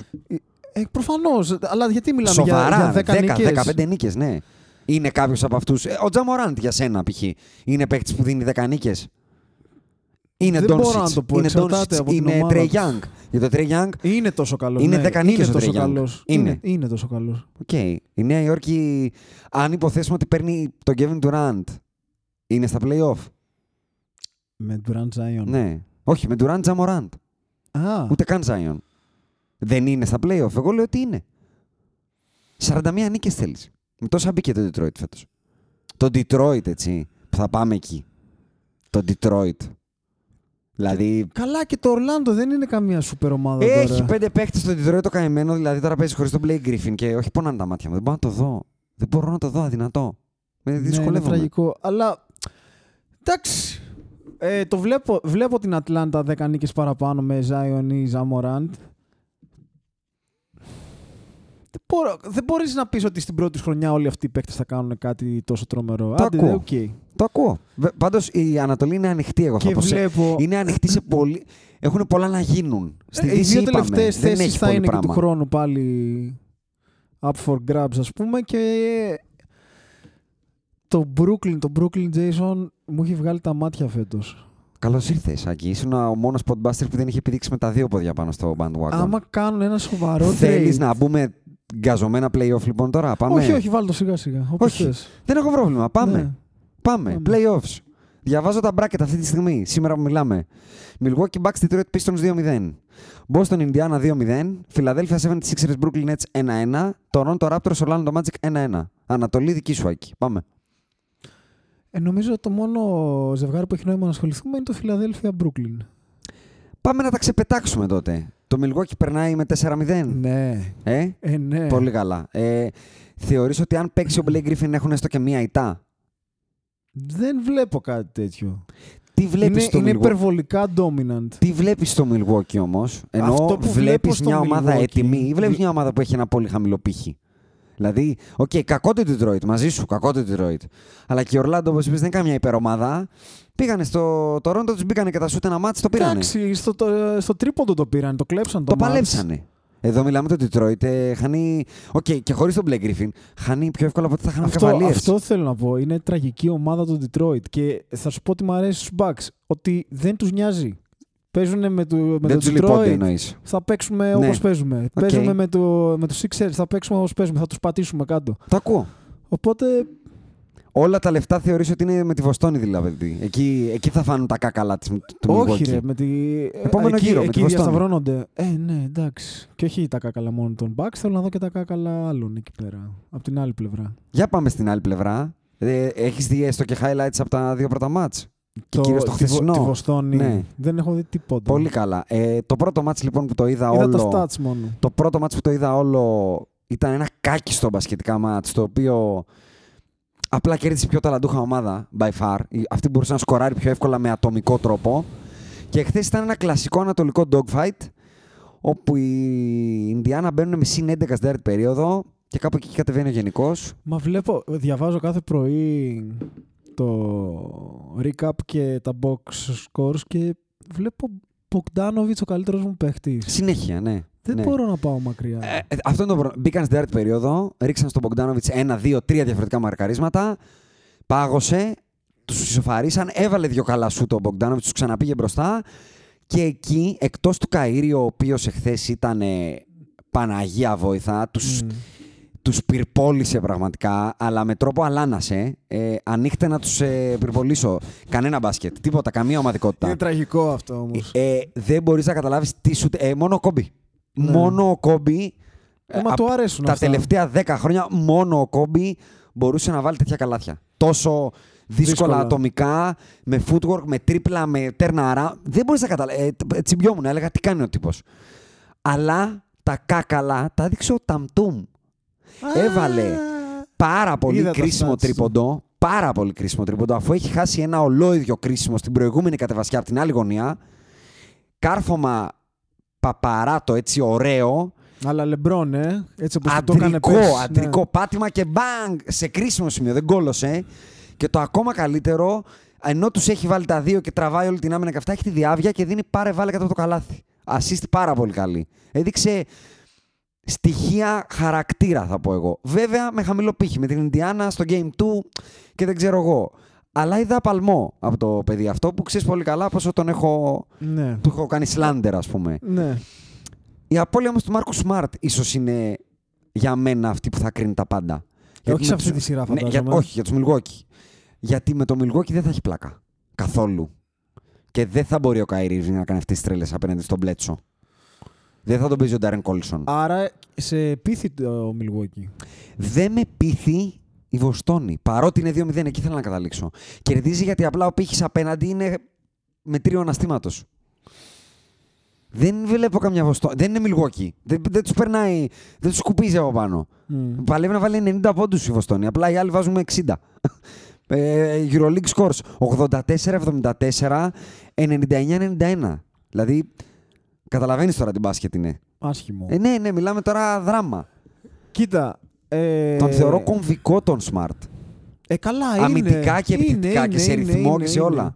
Είναι. Αυτή τη στιγμή, αν μου έλεγε να αποφασίσω, θα έδινα το Μιλγόκι. Γιατί έχει το πλεονέκτημα, συν ότι έχει και το χρόνο να προσαρμοστεί στην απώλεια Μπρόγκτον. Έχει ήδη βρει την άκρη του κάπως. Η Βοστόνη Μμ. τον έχασε τώρα το Smart. Μέχρι να καταλάβει τι γίνεται, δεν ξέρω. Έτσι, αυτό έχω να πω για αυτό το ντουέτο Εμένα που με- φαίνεται ότι θα πέσει. Ε, με πείθηκε η διάρκεια των Bucks. Είναι μια σοβαρή ομάδα σε όλη τη σεζόν. Συνεχίζει να δείχνει σοβαρότητα στα playoffs. Ενώ ε, η Βοστόνη είναι να πω κλάφτα εδώ Παναγιά. ότι μαζί με τα βραβεία, όπως λέγαμε και την τελευταία φορά που γράψαμε τα βραβεία, όπως θυμάσαι, μαζί με τα βραβεία έρχονται και απαιτήσεις και ότι αν οι Bucks δεν φτάσουν τέλικο NBA είναι αποτυχημένη η σεζόν. Είναι. Για μένα ναι πλέον. Δεν μπορεί να έχεις τον MVP, τον Coach of the Year, το νούμερο ένα ρεκόρ και να αποκλειστείς με μειονέκτημα, μάλλον με πλεονέκτημα από αυτές τις ομάδες που βλέπω στην Ανατολή. Συγγνώμη. Κοίτα. Δεν είπα να, μην, δεν είπα να κερδίσει του Golden State, Για μένα. αλλά δεν δέχομαι ότι θα σε αποκλείσει αυτή η Βοστόνη που βλέπω και δεν δέχομαι με τίποτα ότι θα σε αποκλείσει και αυτή η Φιλαδέλφια αν φτάσει να σε παίξει. Οι μόνοι που δέχομαι να σε αποκλείσουν είναι οι Toronto στα Game 7. Εκεί θα πω, οκ, Kawhi Leonard ο καλύτερος παίκτης, γιατί για μένα παραμένει καλύτερος του Γιάννη, στο, στο ατομικό του επίπεδο. Οκ, τους πήγε στα 7 και τους το πήρε. Αλλά να σε αποκλείσουν το Toronto στα 5 ή η Βοστόνη στον ημιτελικό, δεν το δέχομαι, συγγνώμη. Εύκολα το Τορόντο, λοιπόν, να σου το πω έτσι. Να σε αποκλείσει εύκολα το Τορόντο με, με πλεονέκτημα δικό σου ή η Βοστόνη έστω και δύσκολα, δεν το δέχομαι. Για μένα αυτό το argument δεν στέκει γιατί έχουμε ξανακάνει να έχουμε αυτή την απαιτήσεις. κουβέντα για τα βραβεία. Και εγώ έχω πει πολλές φορές ότι θεωρώ ότι το βραβείο πρέπει να δίνεται συνυπολογίζοντας και τα playoff. Όχι, εγώ δεν λέω. Θα σου πω. Άσε το βραβείο σαν. Πες ότι το χάνει όχι, το έχει- Harden. μα έχει σημασία Πες ότι αυτό. το χάνει το Harden. Ένας τόσο dominant παίχτης, τόσο που ο Σακίλ Ορνή λέει ότι του δίνω την πέρτα μου, λένε ότι είναι the most unguardable. Που πάει τουαλέτα το Joel Embiid, το στέλνει τουαλέτα, ε. Το, το, το, το, το Έκανε- κίδεψε. Έκανε ένα καρφί. χθες. Δηλαδή, στο Thon Maker χθες του, του, του, Τον διέλυσε. του- του βάρεσε το- κο- το- του το- κόψε το τον φέρετρο μπάσκετ. από Του πάνω, κο- του δηλαδή- κόψε τον μπάσκετ. Δεν μπορώ να του δώσω. Δηλαδή, όσο ανεβαίνει η εκτίμησή μου και πηδάω στον bandwagon Γιάννης. Ρε εσύ όμως, οφείλω είναι- και να δεν απαιτώ από το μπορεί- Γιάννη. Α, θ- Γι' αυτό είπα για τα βραβεία. Γιατί δεν μπορεί κάποιος που ξέρει μπάσκετ να μην βλέπει ότι η ομάδα αυτή έχει πολλές τρύπες. Ποιοι; Οι Bucks. Σε σχέση με τους άλλους της Ανατολής. Αυτό ρωτάω. Γι' αυτό σου λέω ότι είναι αποτυχία να αποκλειστείς από τις ανατολικές ομάδες. Δεν έχει τρύπες και η κάτι Βοστόνη. άλλο, και κάτι άλλο επίσης. Ε, οι παίκτε της Βοστόνης για μένα παραμένουν πιο σκληροί, πιο μπαρουτοκαπνισμένοι, Είναι. πιο έμπειροι. Είναι. Είναι. Και όλα αυτά θα μετρήσουν αν Αλλά τα να σου πω παιχνίδια κάτι. είναι κλειστά. Δεν είναι άπειρος ούτε ο George Hill, ούτε ο Brook Lopez, ούτε πλέον ο Τι Μίτλετον. έχει κάνει ο Brook Lopez. Έχει παίξει τα playoff του, ρε φίλε. Δηλαδή, εντάξει, και η Βοστόνη που μαζί σου έχει εμπειρία, είναι μπαρουτοκαπνισμένη, εκτός του Kyrie. Εντάξει, και άλλοι τι κάνανε. Μια καλή πορεία πέρσι. Σιγά. Πού έγινε. Εντάξει, ο ναι, Al Horford. Πού έγινε ανατροπή. Ο Al Horford ήταν η χαρά του LeBron James. Α, ο Al Horford. 4-0. Έλα, ρε, εσύ. Δηλαδή, με, με την ίδια λογική είναι μπαρουτοκαπνισμένο και ο, ο, τέτοιος, ο Pau Gasol. Οκ, υπάρχει στο ρόστερ. Ε, δεν είναι. Ε, Δεν δεν, θα θεωρώ παίξει. ότι, δεν θεωρώ ότι επηρεάζει κάτι, κατάλαβες. Δηλαδή, αυτοί που παίζουν μέσα πλέον. Εγώ δεν μπορώ να πω ότι θα είναι αποτυχία άμα δεν πάνε τελικούς. Δεν μπορώ να το πω. Να Για αποκλειστείς μένα από τη κάθε, Βοστόνη, κάθε ε. χρόνο πρέπει να κάνεις ένα βήμα παραπάνω. Αυτό θα είναι φέτος βήμα έχει- παραπάνω να περάσεις απλά το Detroit. Δεν είναι το θέμα να πλε... περάσεις το Detroit. Είναι ότι πέρσι να Βγήκαμε αποκλείστηκαν. πρώτοι, θα μου πεις. Δεν είναι αποτυχημένη σεζόν. Δεν μπορώ να... Δηλαδή, συγγνώμη. Τελειώνει Όχι, η όχι, δεν σεζόν. είπα αποτυχημένη σεζόν. Α. Είπα ότι θα πρέπει να σε προβληματίσει. Ενώ αν αποκλειστείς Υπάρχει είτε πάντα και Game το 7 με το ανάποδο. Toronto, είτε στους τελικούς από το Golden State, χάσει το και 4-0, θα πεις κάναμε τα πάντα, αλλά είχαμε ταβάνι. Το φτάσαμε όμως το ταβάνι. Για μένα δεν έχει φτάσει το ταβάνι να σε αποκλείσει η Βοστόνη. Οκ, δεν, Δεν το το έχει φτάσει. έφτασες. Αλλά για μένα στο τέλος της χρονιάς το μόνο που θα πούνε είμαστε πραγματικά πάρα πολύ κοντά. Θα συμφωνήσω. Πάσο. Μαζί σου. Δεν, ε, δεν θα διαφωνήσω. Πάμε στην, στο υπόλοιπο ντουέτο της Ανατολής. Και εδώ, εδώ δεν είναι ντουέτο, γιατί δεν έχουμε ξεκάθαρους νικητές. Και κυρίως εγώ θα πω στο Brooklyn Philadelphia. Γιατί για μένα το Toronto θα περάσει 4-1. Μμ. Ασχέτως του τι έγινε στο πρώτο μάτ, του Κάι Λάουρι που ο άνθρωπος ακούει playoffs και βάζει πάνω βρακάκι. Ήταν καλός χθες. Ό,τι είναι, όλα αυτά είναι μια πάρα πολύ καλύτερη ομάδα με τεράστιο βάθος. Που ο Καουάι παρότι στο πρώτο game χάσανε, έδειξε τι εστί Καουάι Λέοναρντ. Ε, θα περά... Εγώ έτσι πιστεύω, δεν ξέρω αν έχεις διαφορετική άποψη. Όχι, 4-1 θα περάσουν πιστεύω. Ε, οπότε για μένα ουσιαστικά το όλο θέμα είναι πάλι αυτή η τρισκατάρατη Philadelphia 76ers, αυτός ο κόμοδος ονόματι Brett Brown και αυτή η κομικότητα με τον Joel Embiid που κάνει ένα κάρφωμα και σηκώνει τα χεράκια στο κοινό και μετά έρχονται και του καρφώνουν στην κεφάλα και ψάχνουν ξαφνικά τώρα. Ποιον Άκη ψάχνουνε; Πες το, πες το, πες το. Ποιον ψάχνουνε στη Φιλαδέλφια; Ποιον, πού, πού γυρνάγαν και Το Jimmy B. Ναι! Το Jimmy B αυτόν που τα τε- στην τρομπόνια του είναι άρωτρα. Φτάνουν κάτω στη γη και τη θερίζουν. Ναι, ε, ε, είχε όμως το πρώτο μάτς 36 και στο Ναι. δεύτερο 7. Μα στο δεύτερο γυρίσαμε πάλι στο Φιλαδέλφια μπάσκετμπολ. Το ότι, μα, το ότι μας έκατσε και κερδίσαμε δεν σημαίνει ότι είναι απαράδεκτο. Λοιπόν, να βάλουμε ορισμένα πράγματα στη θέση τους. Έτσι. Καταρχάς να καλωσορίσω όλο μας το κοινό και να τους υποδεχθώ έστω και καθυστερημένα στο bandwagon Brooklyn Nets. Καλώς ήρθατε, hop on και πάμε βόλτα. Λοιπόν, Και εσένα, Άκη. είναι δυστυχώς αυτή Για την τον ομάδα που- Διάντζελο που- Ράσελ, που την Άκη. έχουμε αγαπήσει. Που θα εκορόιντεμπες. πω, μωρέ, Έτσι, θα μπράβο. πω. Έτσι, λοιπόν, μπράβο. αυτή την ομάδα που όλοι αγαπήσαμε που λέγεται Φιλαδέλφια Μμμ. και όλοι πέσαμε θύματα αυτής της Όχι όλοι, όχι όλοι. Δεν αγαπάς τον Τζοέλ Embiid; Δεν τον αγάπησες ποτέ; Αλήθεια. Τον πες, μπέσα. θαυμάζω, τον θαυμάζω.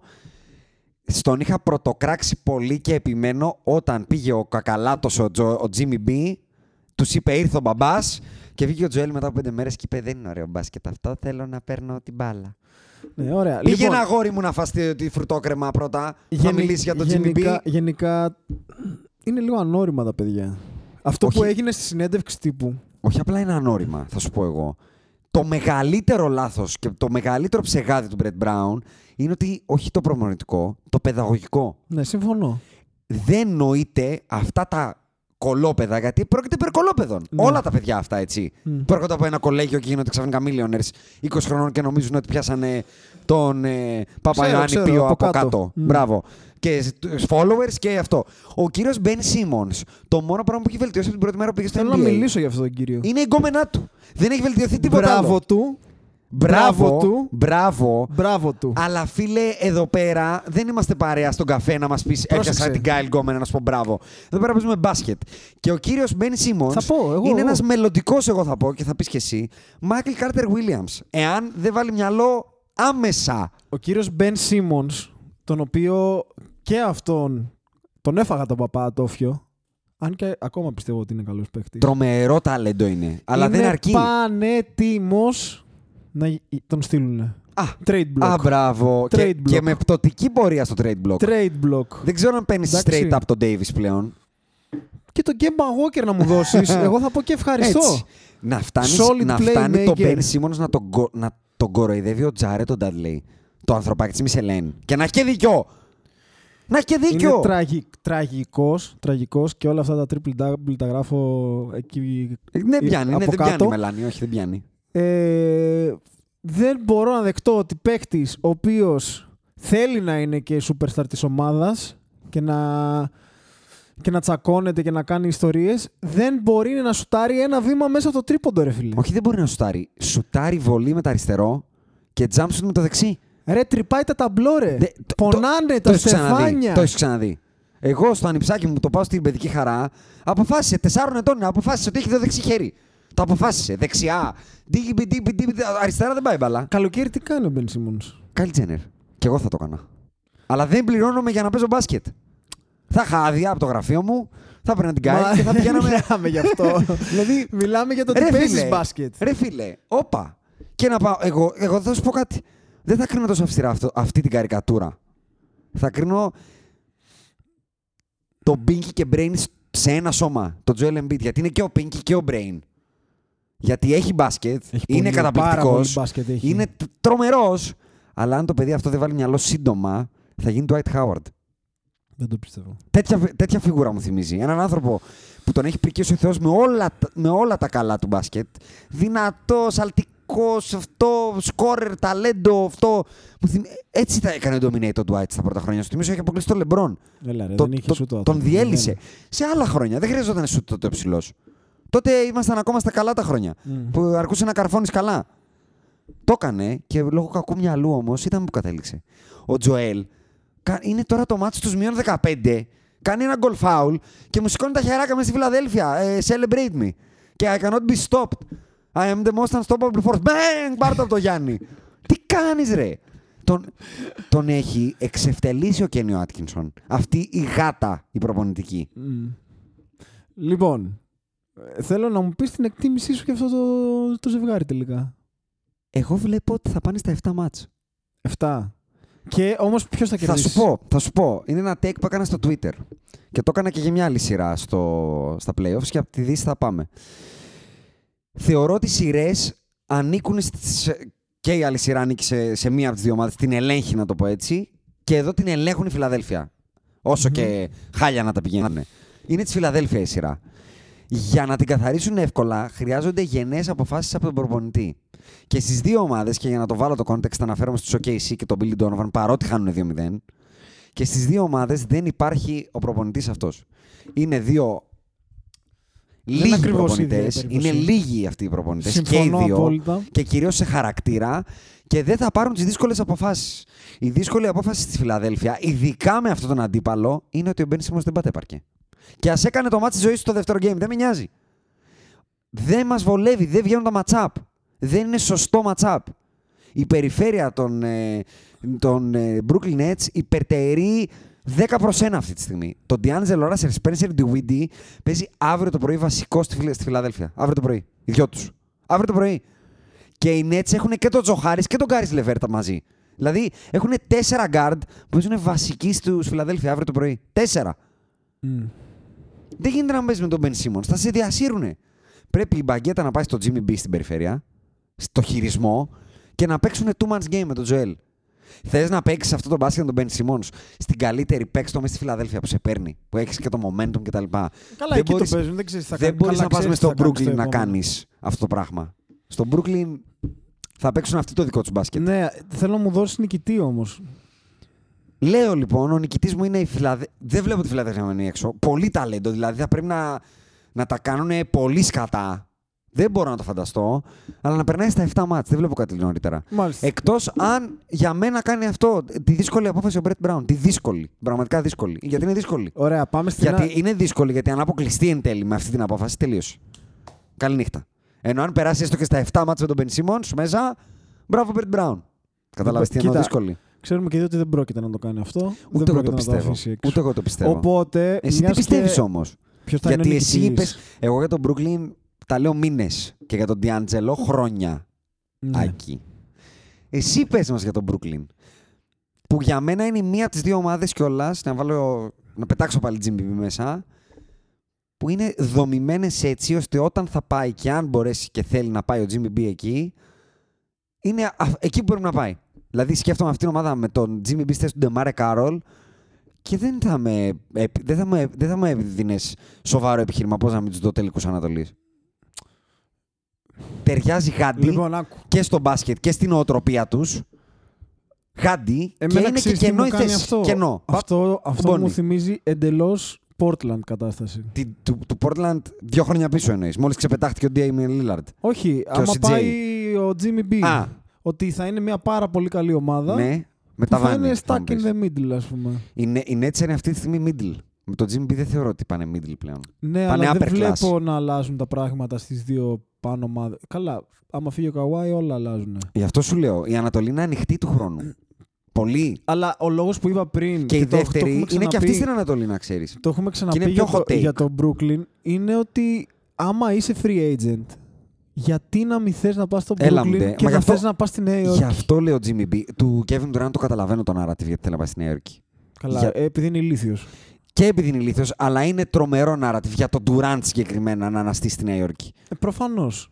Το καταλαβαίνω. Αλλά όλοι οι άλλοι mid-level, οι mid-tier free agents, ο Jimmy B, ο Tobias, ο έτσι ο αλλιώς, Brooklyn Nets. Ναι, με τα ναι, όλα. Ναι, ρε, ναι. Με τα όλα. Ναι, ναι, και να ναι. σου ποια είναι η δεύτερη ομάδα που λέω για του Brooklyn Nets. Όσο τη βλέπω. Και, ποια- και θεωρώ και ότι είναι η κίνηση που όντως θα εκτινάξει στη στρατόσφαιρα του τίτλου, της διεκδίκησης τίτλου for the years to come και θα κλειδώσει και το Γιάννη στο Milwaukee.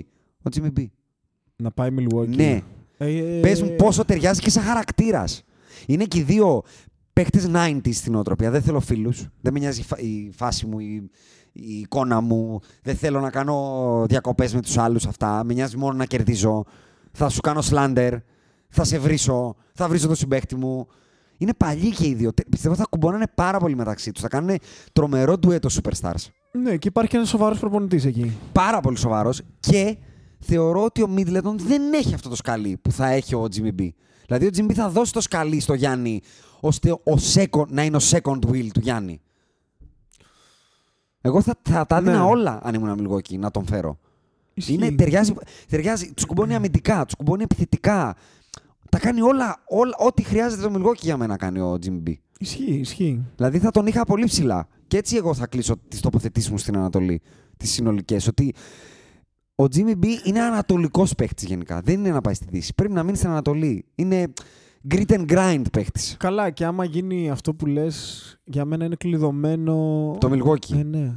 Εγώ δεν μπορώ να καταλάβω γιατί να μην το κάνει πάντως. Δηλαδή δεν μπορώ να σκεφτώ άλλον παίχτη να του ταιριάζει τόσο πολύ. Λοιπόν, μου έχεις εξάψει τώρα το γιατί έχουν και τον ενδιαφέρον. Bledsoe, το Bledsoe και τον Brockton στην περιφέρεια. Έτσι είναι καλά στο ασώδιο. Μου είσαι εξάψει το ενδιαφέρον με κάτι που ανέφερες πριν σχετικά με την ομάδα που λέγεται OKC Thunder. Ωραία. Θέλω να πάμε κατευθείαν. Πόσο έχουμε εκεί. γράψει; 57 λεπτά. Πάρα πολύ ωραία. Πάμε να πούμε τη Δύση. Ξεκινάμε από εκεί. Πάμε να την αναφέρω και πιάσ' το από που θες. Golden State Clippers 1-1. Houston Rockets Utah Jazz 2-0. Portland Trail Blazers Oklahoma 0, ε, 2-0. Denver San Antonio 1-1. Το μόνο που θέλω εγώ να πετάξω στο τραπέζι είναι κάτι που μάλλον λόγω Τόκιο πάλι δεν πέρασε από το ραντάρ σου. Είναι ότι σχεδόν απροκάλυπτα στις τελευταίες αγωνιστικές των playoffs οι Denver Nuggets κάνανε κάτι που οι μπασκετικοί θεοί δεν συγχωρούν γενικά. Προσπάθησαν να φτιάξουν τα playoffs να ρίξουν το Houston τέταρτο, κοινώ πάνω στη Utah και μετά στο Golden State, για να πάρουν το Portland ως τρίτο.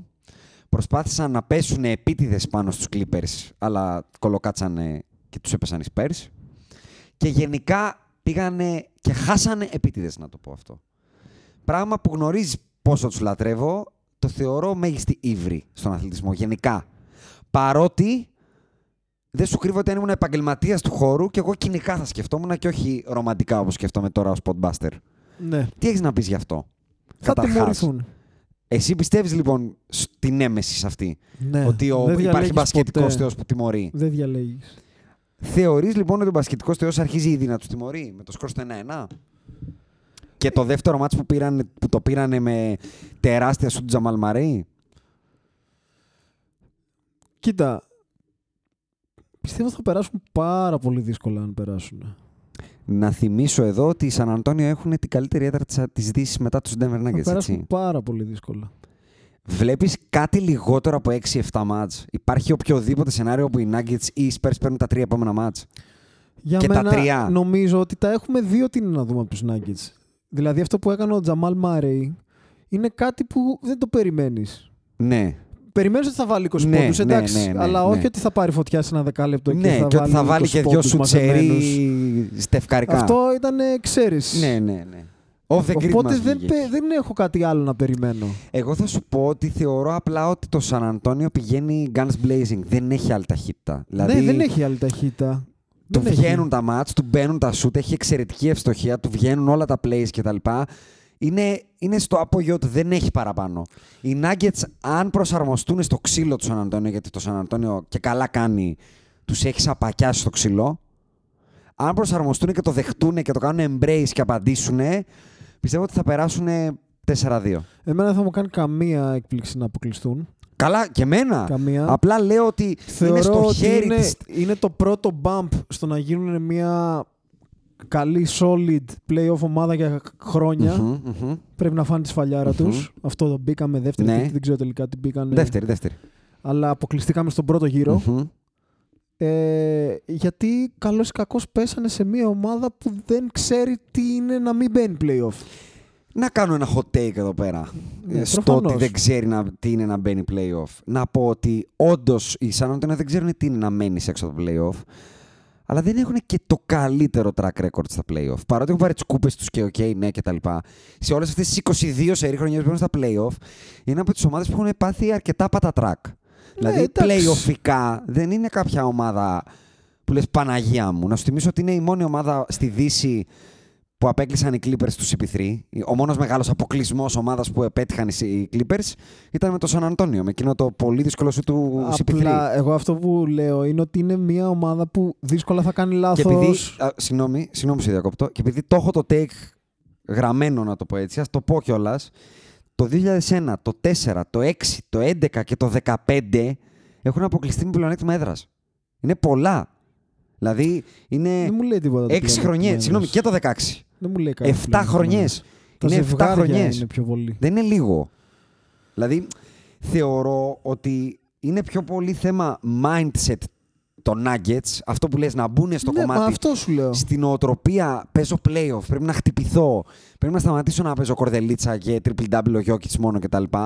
Παρά στο χέρι των Spurs. Δηλαδή, θεωρώ ότι Ρε, αν οι οι Spurs Nuggets... θα κάνουν αυτό που κάνουν. Μπράβο. Θεωρώ ότι αν οι Nuggets φτιάξουν το μυαλό τους, μπορεί και να την καθαρίσουν τη σειρά. Και 5 και 6 μάτς. Το βλέπω δύσκολο Έχουν αφού πάρα χάσανε πολύ ένα ταλέντο μάτς. σε σχέση με τον Σαν Αντώνιο. Πάρα πολύ. Έχουνε. Και δεν θεωρώ ότι ο Σαν Αντώνιο μπορεί να περάσει στους 100 πόντους. Θα πρέπει να κρατάει συνεχώς τον Denver κάτω από τους 100. Δηλαδή να βάλει 30 ο Aldrich. 30. Και 20 ο Ντερόζαν είναι 50. Να βάλουν και από 15 ο, ο White και ο Forbes που έχουν πάρει φωτιά τα διχτάκια είναι άλλοι 30. Δηλαδή φτάσαμε στους 80. Πώς θα φτάσουμε στους 110. Με 10 του Μπελινέλη; Τι, ο Πότλ; Δεν υπάρχουν σκοπιό Κάνιγχαμ. Καλά, κοίτα, κάθε Ποιος; χρόνο τα ίδια λέμε. Πού τον βρήκε αυτόν ο γέρος και πώς έβγαλε το λαγό κτλ. Όχι, μα, ο λαγός του είναι ο Forbes και ο, Ο White. Και ο White. Δηλαδή πόσο ακόμα λαγούς, αυτό λέω. Δηλαδή πόσους... Μα σου είπα, είναι ξεκάθαρα θέμα οι Nuggets. Οι Nuggets μπορούν όμως Να να, πάνε στους οριμάσουν 120 και άμεσα. στους 125. Μπορούνε. Μπορούνε. Η πεντάδα τους μπορεί όλοι να βάλει 20 πόντους. Γιώκητς, Μίλσα, Μπάρτον, Χάρις Μάρεϊ. Άλλο το 20. άλλο το άλλο. Το ότι την έχουν την ικανότητα το ξέρω. Το θέμα είναι ότι τώρα παίζουμε playoff.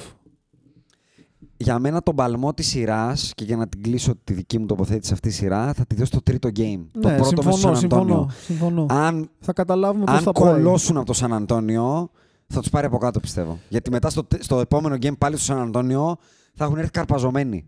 Ενώ αν πατήσουν ποδάρι, έστω και να χάσουν στο παρά ένα, αλλά αντρικά, σαν αντωνιακά να παίξουν, Πιστεύω ότι ένα από τα δύο μάτια θα το πάρουν στο Σαν Αντώνιο. Δεν θα χάσουν και τα δύο. Ναι, και έχουν και ένα προπονητή που είναι έτσι. Πάρα πολύ καλός προπονητής. Πολύ καλός. Αν μη τι άλλο, έτσι. Δεν το συζητάμε. Ε, ποιο είναι το άλλο ζευγάρι που θέλει να Που πούμε; πέφτουν μεταξύ τους. Αυτό το ζευγάρι σταυρώνει με το Portland Oklahoma. Λαμπρά. Πάρ' το. Όλο δικό σου. 2-0. Αυτός ο άνθρωπος που κάθεται στον πάγκο. Ο- Πώς έχει ακόμα δουλειά; Ο Billy Donovan. Ναι. Όπως έχει ο Brett Brown. Θα απαντήσω. Κάτσε ρε φίλε. Μα πάμε καλύτερα Όχι, από όχι, πέρσι. Ε, όχι, τι πώς, Όχι, όχι, πώς; όχι, όχι, όχι, Τι όχι, όχι; όχι. Συγγνώμη, ο Τι; Billy Donovan Ναι. δεν ήταν προπονητής όταν αποκλείστηκαν από τους Warriors ενώ ήταν 3-1. Ναι, αλλά κοίτα από ποιους Warriors αποκλειστικά και ο Kevin Durant ήταν λίγος και μας πρόδωσε και έφυγε. Σου λέω τα επιχειρήματα. Stop. Σου λέω τα επιχειρήματα. δεν Όχι, έχει- ότι συμφωνώ. Θέλω, θέλω να σου πω ότι δεν έχει καμία σχέση με τη Φιλαδέλφια. Στο ένα είχαμε process Ναι. Και κα- όλο πάμε παραπάνω. Έχουμε τα βανιάσει, οπότε γι' αυτό θα φύγεις. ναι, αλλά το Στο επιχείρημα, άλλο πάμε πίσω. το επιχείρημα είναι ότι δεν ήταν δική μου αυτή η ομάδα που αποκλείστηκε σε- τότε. Δεν ήταν δική μου. Τι άλλο, τι άλλο Δεν θες ήταν σου; δική μου κατασκευή. Ρε, ρε, τι άλλο θες ρε, Δεν αλήτη. ήταν, δεν ήταν δική μου κατασκευή. Και το, Α. καλο- και το καλοκαίρι που έφυγε ο Ντουράντ που άρχισα να φτιάχνω Α. εγώ το, το puzzle μου. Ναι. Κάθε χρόνο πάμε καλύτερα. Κάθε χρόνο πάμε καλύτερα. Ρε με όντως. τον Τζέρεμι Γκραντ παίζεις ρε, ε, τι χάρπαστε. Άκη μου, ε, ό,τι μου λέγατε για τον Brett Brown, όταν σας έλεγα ότι πρέπει να το έχουν διώξει με τις κλωτσές πέρυσι, το ίδιο λέει ο Μα κύριος άνθρωπε Billy μου σου Donovan. λέω το άλλο έχει μια Κάθε λογική. χρόνο καλύτερα σου λέει. Με το δικό Καλύτερα. μου. Με το τι δικό θα πει μου. καλύτερα; Καλύτερα. Πάω σε νίκες παραπάνω. Έβγαλα MVP τον Westbrook.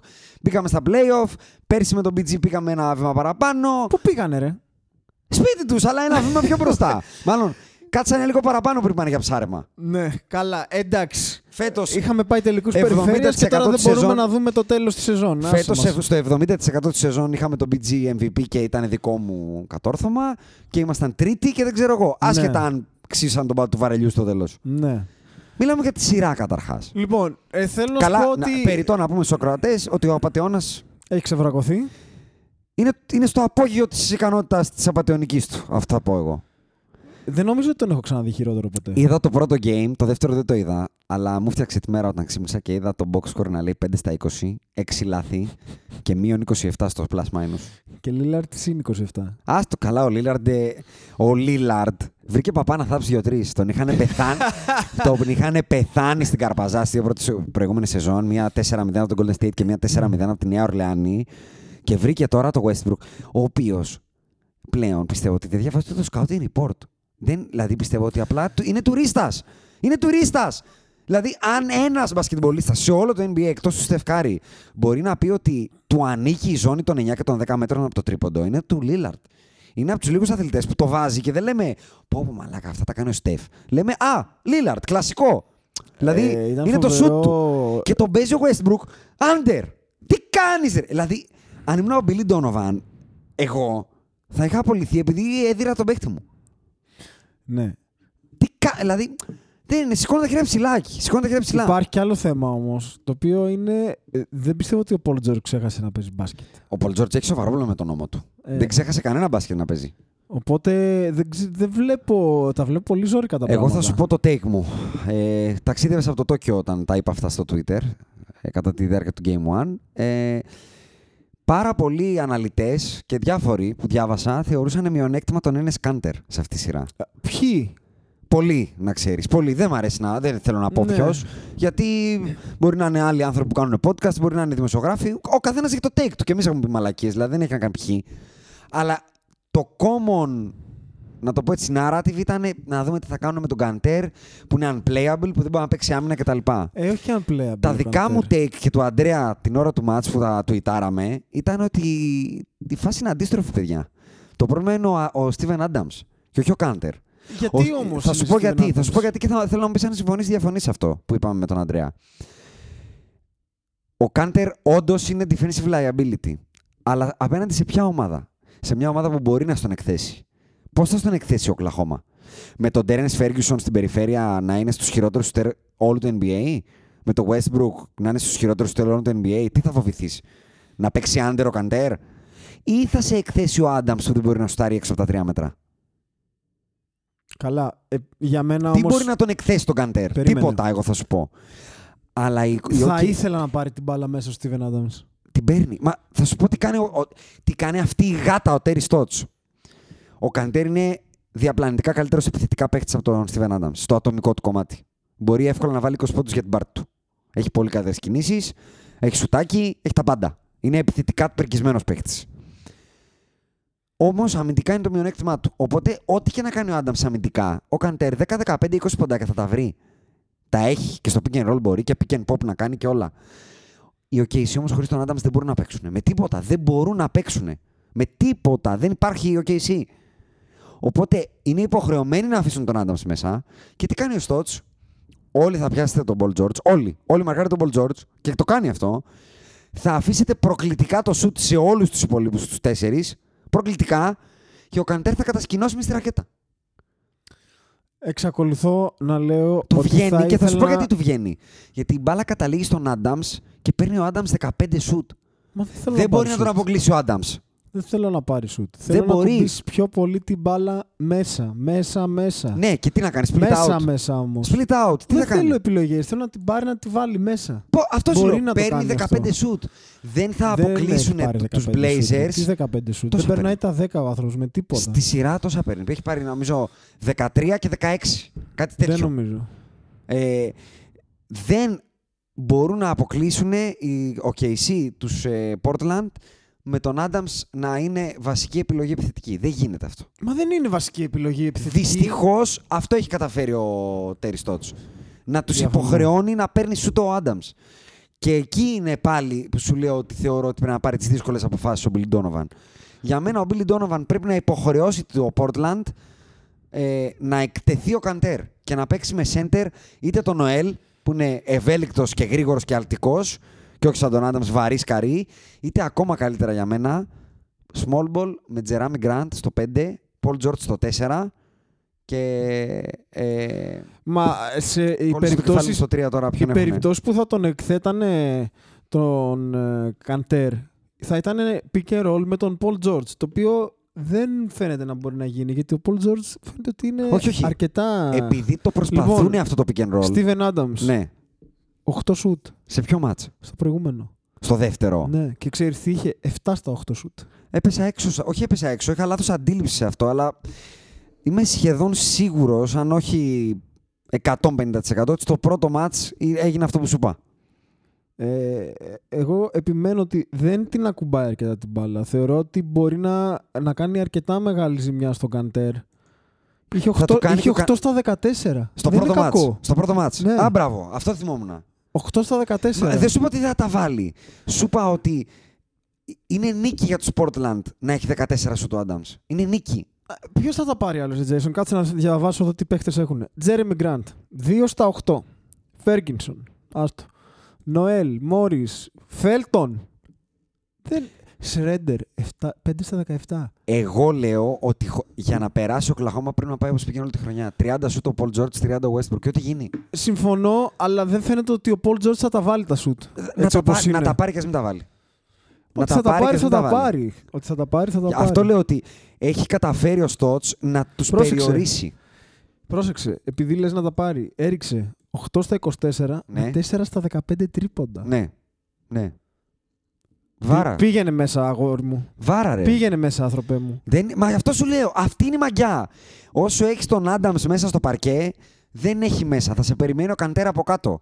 Ενώ αν έχεις τον Jerami Grant στο 5 που έχει τρίποντο άνθρωπος, ο Καντέρ θα βγει άμυ- έξω να μαρκάρει τον Jerami Grant. Πάντως, Και τότε ο Paul George θα μπει μέσα και θα βρει και το Seth Curry και το CJ McCollum.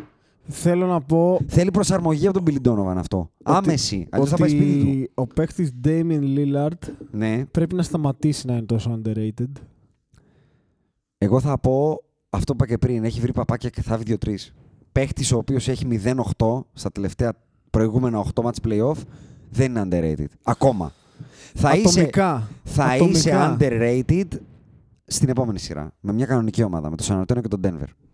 Όχι με τον Russell Westbrook. Δηλαδή, πραγματικά περιμένεις να σου αποδείξει κάτι ο Dame Lillard. Ναι, στα κρίσιμα ναι. Δεν μπορώ να δεχθώ ότι είσαι τόσο καλός παίχτη. Είναι πολύ καλός παίκτης. Είναι που είναι, αλλά δεν πολύ μπορείς να καλός πάρεις ένα παίκτης. ματσάκι από την Και περσινή. έχει και από τα όλα περσινά αυτά που εμένα πελεκανάκια. μου αρέσουν σε ένα παίχτη. Συμφωνώ και παυξάνω, αλλά δεν μπορώ να δεχθώ ότι μπορεί να πάρεις ένα μάτσα τους Πελεκάνους. Εντάξει, είναι Δεν μπορώ να το ατομικό δεχτώ. Είναι ομαδικό το δεν μπορώ σπορ. να δεχθώ ότι οι Golden State Warriors σε παίρνουν Ε, τι; νουμεράδα 4-0 Ε, τι θα σε πάρουν. και ρε, τα Jason; κλιπερόνια γυρνάνε από το μείον 31. Εντάξει, Για να πάμε εκεί, αν θέλεις. να πάμε εκεί, ναι. Για πάμε εκεί. Ε, Καταρχάς, είναι- έχω πρόβλημα. DeMarcus Cousins bye bye. Εντάξει, έχω στεναχωρηθεί πάρα πολύ με αυτό το θέμα, φίλε. Εγώ να πω ότι πάλι κοινικός, γιατί είμαι κοινικός στη ζωή μου, κάνω να πάθει.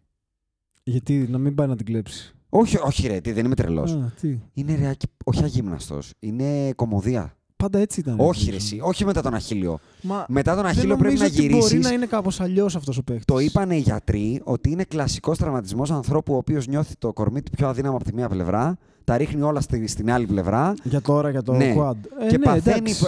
Ε, εσύ του σκίστηκε ο τετρακέφαλος. Μιλάμε για το πιο δυνατό μύτη που υπάρχει. Ο τετρακέφαλος. Ναι. Δηλαδή είναι σαν να κλασική φύγει το σασί περίπτωση από το αμάξι. Βλάβης. Έλα ρε. Όταν έχεις αχίλιο, αρχίζουν και βγαίνουν άλλα. Σαμπέιν campaign. Ε, πρέπει να όχι, έχει κάνει. ε, όχι. Ρε, δεν το εσύ πιστεύω, κάνε δεν το γυμναστήριο, πιστεύω. ρε. Ε, Έλα, ρε, δεν κάνει Έλα γυμναστήριο. ρε. Τι Ο, κάνεις; κανονικό εννοώ. Κανονικό. Ρε, φίλε, κάποιοι άνθρωποι είναι έτσι το σώμα τους. Εγώ δεν το δέχομαι. Ε, καλά. Δεν το δέχομαι. Έχω δει μπασκετμπολίστες να γυρνάνε που δεν ήταν τόσο αυτό από τραυματισμό και να είναι ε, μπετόν αρμέ για να μην την ξαναπάθουν. Δεν να νομίζω είναι ότι δεν δούλεψε. ripped. Ο Πολ Τζόρτζ γύρισε από ό,τι γύρισε και τον Τι μου είδες. συγκρίνεις τώρα; Ο Πολ Τζόρτζ είναι έτσι και να μην έχει σηκώσει ένα βαράκι στη ζωή του. ακόμα και ο Gordon Hayward βλέπεις ότι κολώνει, αλλά δεν πάει να κάνει αυτά που έκανε πριν τουλάχιστον. Δηλαδή ο, ο Μπούγκι έχει, έχει αυτό το μαλακισμένο Μπούγκι μυαλό. Ήθελε να γυρίσει από αχίλιο και να είναι ακόμα ο Μπούγκι. Δεν μπήκε λαού. Άλλο Ήθελε. αυτό, αυτό είναι άλλο. Κατοχές, αυτό να πατάει. Να... κα- Αυτό λέω εγώ ότι δώσ' του χρόνο. Αν όντως κάνεις γυμναστική, δώσ' του χρόνο. Δηλαδή, τι κατάλαβες τώρα; που πάλι το καλοκαίρι θα πάρεις 5 εκατομμύρια δολάρια; Κοίτα, ξέρεις τον φίλο μας, τον Γιώργο τον Παπαζαφυρόπουλο που παίζουμε μαζί μπάσκετ; Ναι, το ξέρω. Τώρα τον εξέτασα και ναι, ναι, διαδικτυακά. από μικροφόνου, ναι, ναι, ναι. Ε, είναι κλασική περίπτωση βλάβης. Κάποιοι παίκτες δεν έχουν άλλη ταχύτητα. Σε αυτό, αυτό το ακούω και γι' αυτό είπα και το μυαλό μπούγκι. Αλλά δεν πάβει να είναι μαλακία. ρε, εσύ. Αυτό όμως το προτιμάς από έναν παίκτη. Δηλαδή. Τη μία θες ταχύτητα. χίλιες φορές έναν που θα παίζει στο 100. Το Russell Westbrook δηλαδή. Εντάξει. Γιατί αυτό κάνει. Μα όλοι αυτοί οι παίκτες έχουν αυτό το κακό. Δεν υπάρχει κάποιος που να ξέρει. Άμα ήξεραν να το διαχειριστούν, δεν θα ήταν έτσι. Είναι ευχή και κατάρα, εγώ θα πω. Όμως, είναι γιατί ευχή ο κατάρα. Golden State αυτή Και τη πρόσεξε, στιγμή- στη φάση που χτύπησε. Είναι κλασική φάση που λες: Όχι, ρε Πούστη, έκανε το σωστότερο που θέλω να κάνει ένας παίκτης. Ναι, έκανε, ναι. Αλλά δεν πρέπει να το κάνει αυτός εκεί. Ε, Δηλαδή, μην το κάνει. δεν μπορείς να του πεις κάτι. Ισχύει. Πήγε να κλέψει μπάλα ψηλό στο τρίποδο και Ισχύει. βούτυξε να την πιάσει. Ισχύει. Δηλαδή είναι θλιβερό. Ισχύει. Τι σημαίνει αυτό όμως για τον Golden State; Γιατί για μένα σημαίνει χαρμολύπη. Εσύ λες ότι θα βρουν την υγεία τους. Δεν, θα- δεν υπάρχει metric ούτε ένα που να δείχνει τους Golden State καλύτερους με τον Boogie. Έχουν το πιο efficient post-up. Σαν ομάδα εννοώ. Δηλαδή, on-court και off-court ο Cousins, όλα τα analytics είναι καλύτερα όταν δεν παίζει. Κοίτα, Παίζουν καλύτερα, σουτάρουν καλύτερα, ε, Δεν φτωχούν είναι, καλύτερα, παίζουν εντάξει. καλύτερη άμυνα. Ε, με metric σου λέω, τα νούμερα. δ- Καταρχήν, δεν, υπά... δεν είναι ότι ποιος θα έρθει, ο Clint Καπέλα και θα φοβηθούμε κάτι. Εκεί, εκείνη η λύπη που θα πω εγώ. Δεν αμφιβάλλω ότι ξέρουν να παίξουν και χωρίς τον Boogie. Ναι. Αλλά μιλάμε για playoff. Μιλάμε για τουλάχιστον άλλα 15 μάτς, τε- 13. Υπάρχει φόρτος. Και κάποιος πρέπει να τον πάρει αυτό το φόρτο. Και εγώ δεν πιστεύω ότι υπάρχει παίκτη αυτή τη στιγμή στο ρόστερ τους να πάρει 25 λεπτά που έχει ο Μπούγκη. Έστω και ας παίζαν χειρότερα. Κάποιος τα παίζει αυτά τα λεπτά. Και θα παίξουμε το Καβόν Λούνι θα- όπως παίξανε. Πόσο και πήραν 40. πρωτάθλημα, Μα ο ρε Καβόν φίλε. έπαιζε τα υπόλοιπα. Πρόσεξε. Εγώ πιστεύω Μην μου ότι πεις θα, ότι θα κάνουν- παίξουν με τον Μπόγκουτ, θα φύγω. Ε, καλά, θα παίξει πέντε λεπτά. Όχι, δεν το δέχομαι. Ούτε πέντε. θα παίξει Ούτε, πέντε. ούτε, ούτε. ούτε. Είναι, είναι, είναι καρικατούρα αθλητή. Ε, εντάξει. Ε, έχει πάει εκεί σε ρόλο Σαν Πέρκινς. Τον θυμάσαι τον Σαν Πέρκινς στα τελευταία του; Ωραία. Πρέπει Εγώ να θα σου βαράει πω μόνο παλαμάκια ο άλλο, άλλο Μπόγκουτ, ήθελα να σου συγγνώμη. πω, όχι για τον Μπόγκουτ. Ομο, ε, συγγνώμη που στο, σε διακόπτω. Οι, κάποιες στιγμές που παίζει στο ίδιο παρκέ ο Άντριου Μπόγκουτ με τον Μοντρές Χάρελ είναι, είναι βίο, είναι βάναυσο. Είναι άδικο. Είναι Καλά, κρίμα. ε, Είναι Έχει, βία- έχει βίαιος ένα μύθο ο παίκτης. Μπόγκουτ. Είναι κάποιος. Δηλαδή Λε- κρίμα. Εγώ πιστεύω ότι θα παίξει αυτό που είχαμε δει, νομίζω, και, και πέρυσι και πρόπερσι μάλλον. Πέντε ο Ντουράντ. Θα παίξουν πολύ death line-up λοιπόν. Durant, Iguodala, Draymond. Ναι. Αυτό τι σημαίνει όμως όταν θα φτάσουν στους τελικούς; Αυτό σου λέω. Με Milat στο death line-up.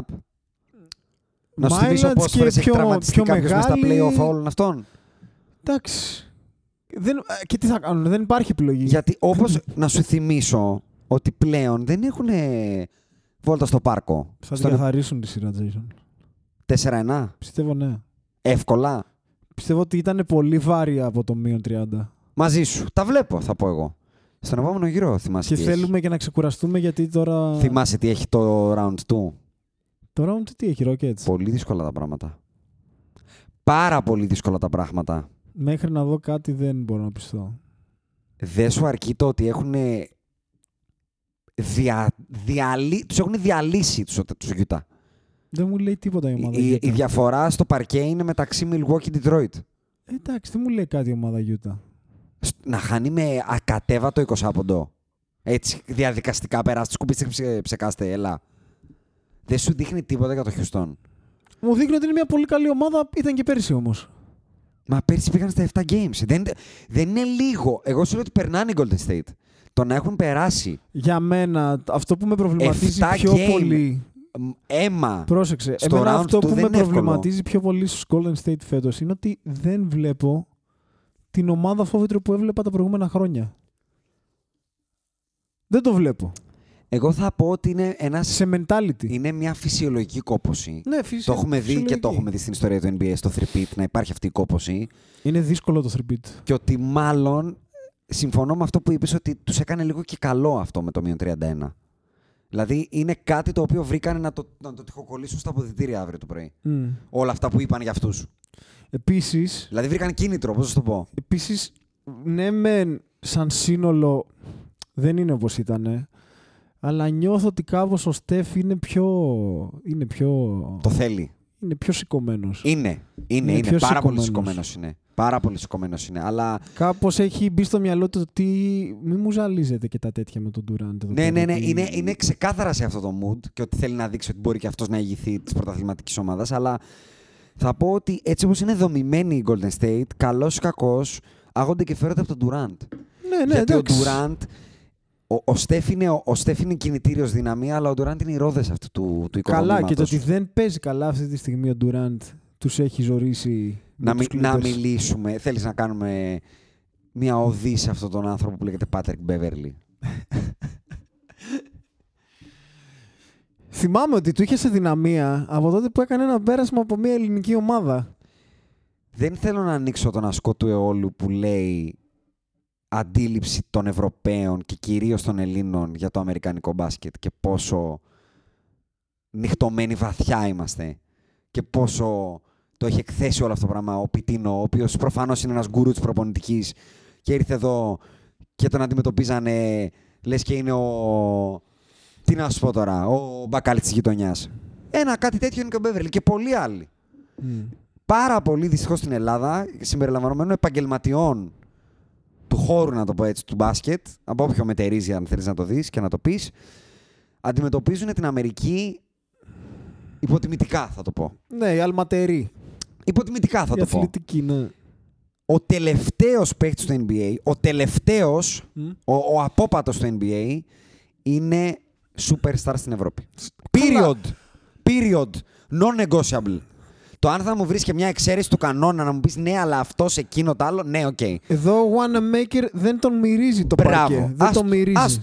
Ο, Μπρα... ο Patrick Beverly λοιπόν τα είχε δείξει από την Ευρώπη αυτά τα σημάδια. Μμ. Ήρθε στον Ολυμπιακό. Για όσο έπαιξε, έδειξε τι είναι. Πήγε στη Λοκομοτίβ Κουμπάνη, κάποια ρωσική στέπα ανύπαρκτη, πήρε το Eurocup. Πήγε στο Μαϊάμι με συμβόλαιο μήνα, εβδομάδας, κάτι αστεία. Πήρε κατευθείαν συμβόλαιο. Και έχει όχι με το σπαθί του, με τον υδρότα του, όπως και ο PJ Tucker να σου θυμίσω. Άρης. Άρης Θεσσαλονίκης. Μμ. Αυτοί οι παίχτες είναι παίχτες που εγώ πήγαινα στον πόλεμο μαζί τους Ναι, μέχρι ναι, ναι, τέλους. Ναι, ναι, ναι. Δηλαδή, Ναι. μέχρι να μου κόψει το κεφάλι ο εχθρός. Ναι. Δεν, είπε- δεν, όχι, όχι το θαυμάζω. Τον θεωρώ πρότυπο ανθρώπου τον Μπέβερλι. Είναι άνθρωπος που θα έδινα. Απλά τον στα- θες στην ομάδα Αν σου. ποτέ κάνω παιδιά, θα τους πω να γίνετε σαν τον Μπέβερλι. Ένας άνθρωπος ο οποίος αποφάσισε απλά ότι θα κάνει αυτό το πράγμα. Γιατί αυτός είναι. Είδαμε τώρα στον Ολυμπιακό στην Ευρωλίγκα τον Μπριάντε Βέμπερ. Ένας τέτοιος είναι που αποφάσισε απλά ότι δεν Θα υπάρχει παίξω περίπτωση να μην παίξω στο NBA εγώ. Θα μπω κάτω από τη μασχάλη του Durant. Θα τραυματίσω το Westbrook. Θα τραβάω το σορτσάκι του LeBron. Θα κατουράω τη- τα αποδητήρια του Kobe Bryant. Θα κάνω ό,τι μπορώ για να παίξω στο NBA. Είναι αξιοθαύμαστο αυτό που έχει καταφέρει. Με ταξιδεύει χρόνια πίσω. Με πηγαίνει στα 90s και μου θυμίζει Τσάρ Oakley και τέτοιους παίχτες. Και Vernon Maxwell, όπου ήξερες ότι θα υποφέρεις. Xavier McDaniel, ότι δεν θα φύγεις από το σώο και αυλαβεί. Και να το δώσω στον Durant, να το δώσω ότι δεν κλαψούρισε. Βγήκε και είπε, Όχι, του έδωσε credit. βγήκε και είπε, παίρνει credit και απλά κύριε διαιτητές αφήστε με όταν μου τη λέει να απαντάω. Και μαζί του. Αφήστε τον ρε παιδιά να δούμε μια ωραία μάχη από τα παλιά. να τον Ανυπομονώ, στέλνει. ανυπομονώ για το επόμενο μάτς. Πιστεύω ότι ο KD Θα μπει guns blazing, ε. θα μπει guns blazing. Εγώ να πω ότι ανυπομονώ για την επόμενη σειρά εκεί.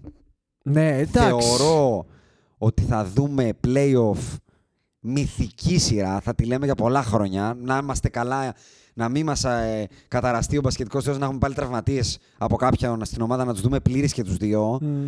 Πιστεύω ότι θα δούμε πράγματα που δεν θα τα πιστεύουμε. Δηλαδή, μάχες σώμα με σώμα αμυντικά, αποδόσεις 40 και 50 από κάποιους κάποια βράδια, παρατάσεις, buzzer beater. Ναι, και έχουν και ένα ωραίο μίσος έτσι μεταξύ Ε, τους. υπάρχει beef, υπάρχει story. Ε, δεν μπορείς να καταλάβεις. Το περιμένω πιο πολύ από, τα, από το final του Game of Thrones. Τι άλλο να πω. δηλαδή, δεν υπάρχει. Νόμιζα δεν, ότι θα το περίμενε ενδεχομένως πιο πολύ και από τα finals του NBA. Πολ- ε, μου, είναι, Προφανώς. μου είναι τέσσερις σκάλες πιο αδιάφοροι η τελική του NBA, όποια και αν είναι αυτή. Ακόμα και το Γιάννη να έχουν μέσα. Ναι. Δεν υπάρχει το πόσο περιμένω αυτή τη σειρά. Το Golden State Houston, ειδικά επειδή είναι ε, series ε, ημιτελικά και όχι τελική και θα έρθουν και ωραίοι, ξεκούραστοι. Μμ. πλεμονάτι. θα μπαίνουν μέσα ταχυδύναμα. Καλά, ωραία. Καταλαβες. Δηλαδή, CP3, Harden. Ε, το πρόβλημα Κλ- είναι Clint τι θα Capella. κάνουμε μετά, αλήθεια. Τι εννοείς; Δεν υπάρχει Σκέψου- κάποια σειρά που θα σε κρατήσω στο Σκέψου αυτή. τι ωραίο θα είναι να έχουν αποκλειστεί οι Golden State όμως μετά. Όλα ανοίγουν. Ανοίγει ένας καινούριος κόσμος μπροστά μας. Μπορεί να πάρει πρωτάθλημα ο Γιάννης. Μπορεί να πάρει πρωτάθλημα ο Καουάι στο Τορόντο. Όλες οι πιθανότητες ανοίξαν. Να πάρει Πάντα πρωτάθλημα ο θέλω τις- Harden. Πάντα θέλω τις μεγάλες ομάδες. James Harden να πάρει πρωτάθλημα. Ο Chris Paul να πάρει πρωτάθλημα. Φαντάσου το. Ναι. Αυτά τα ενδεχόμενα.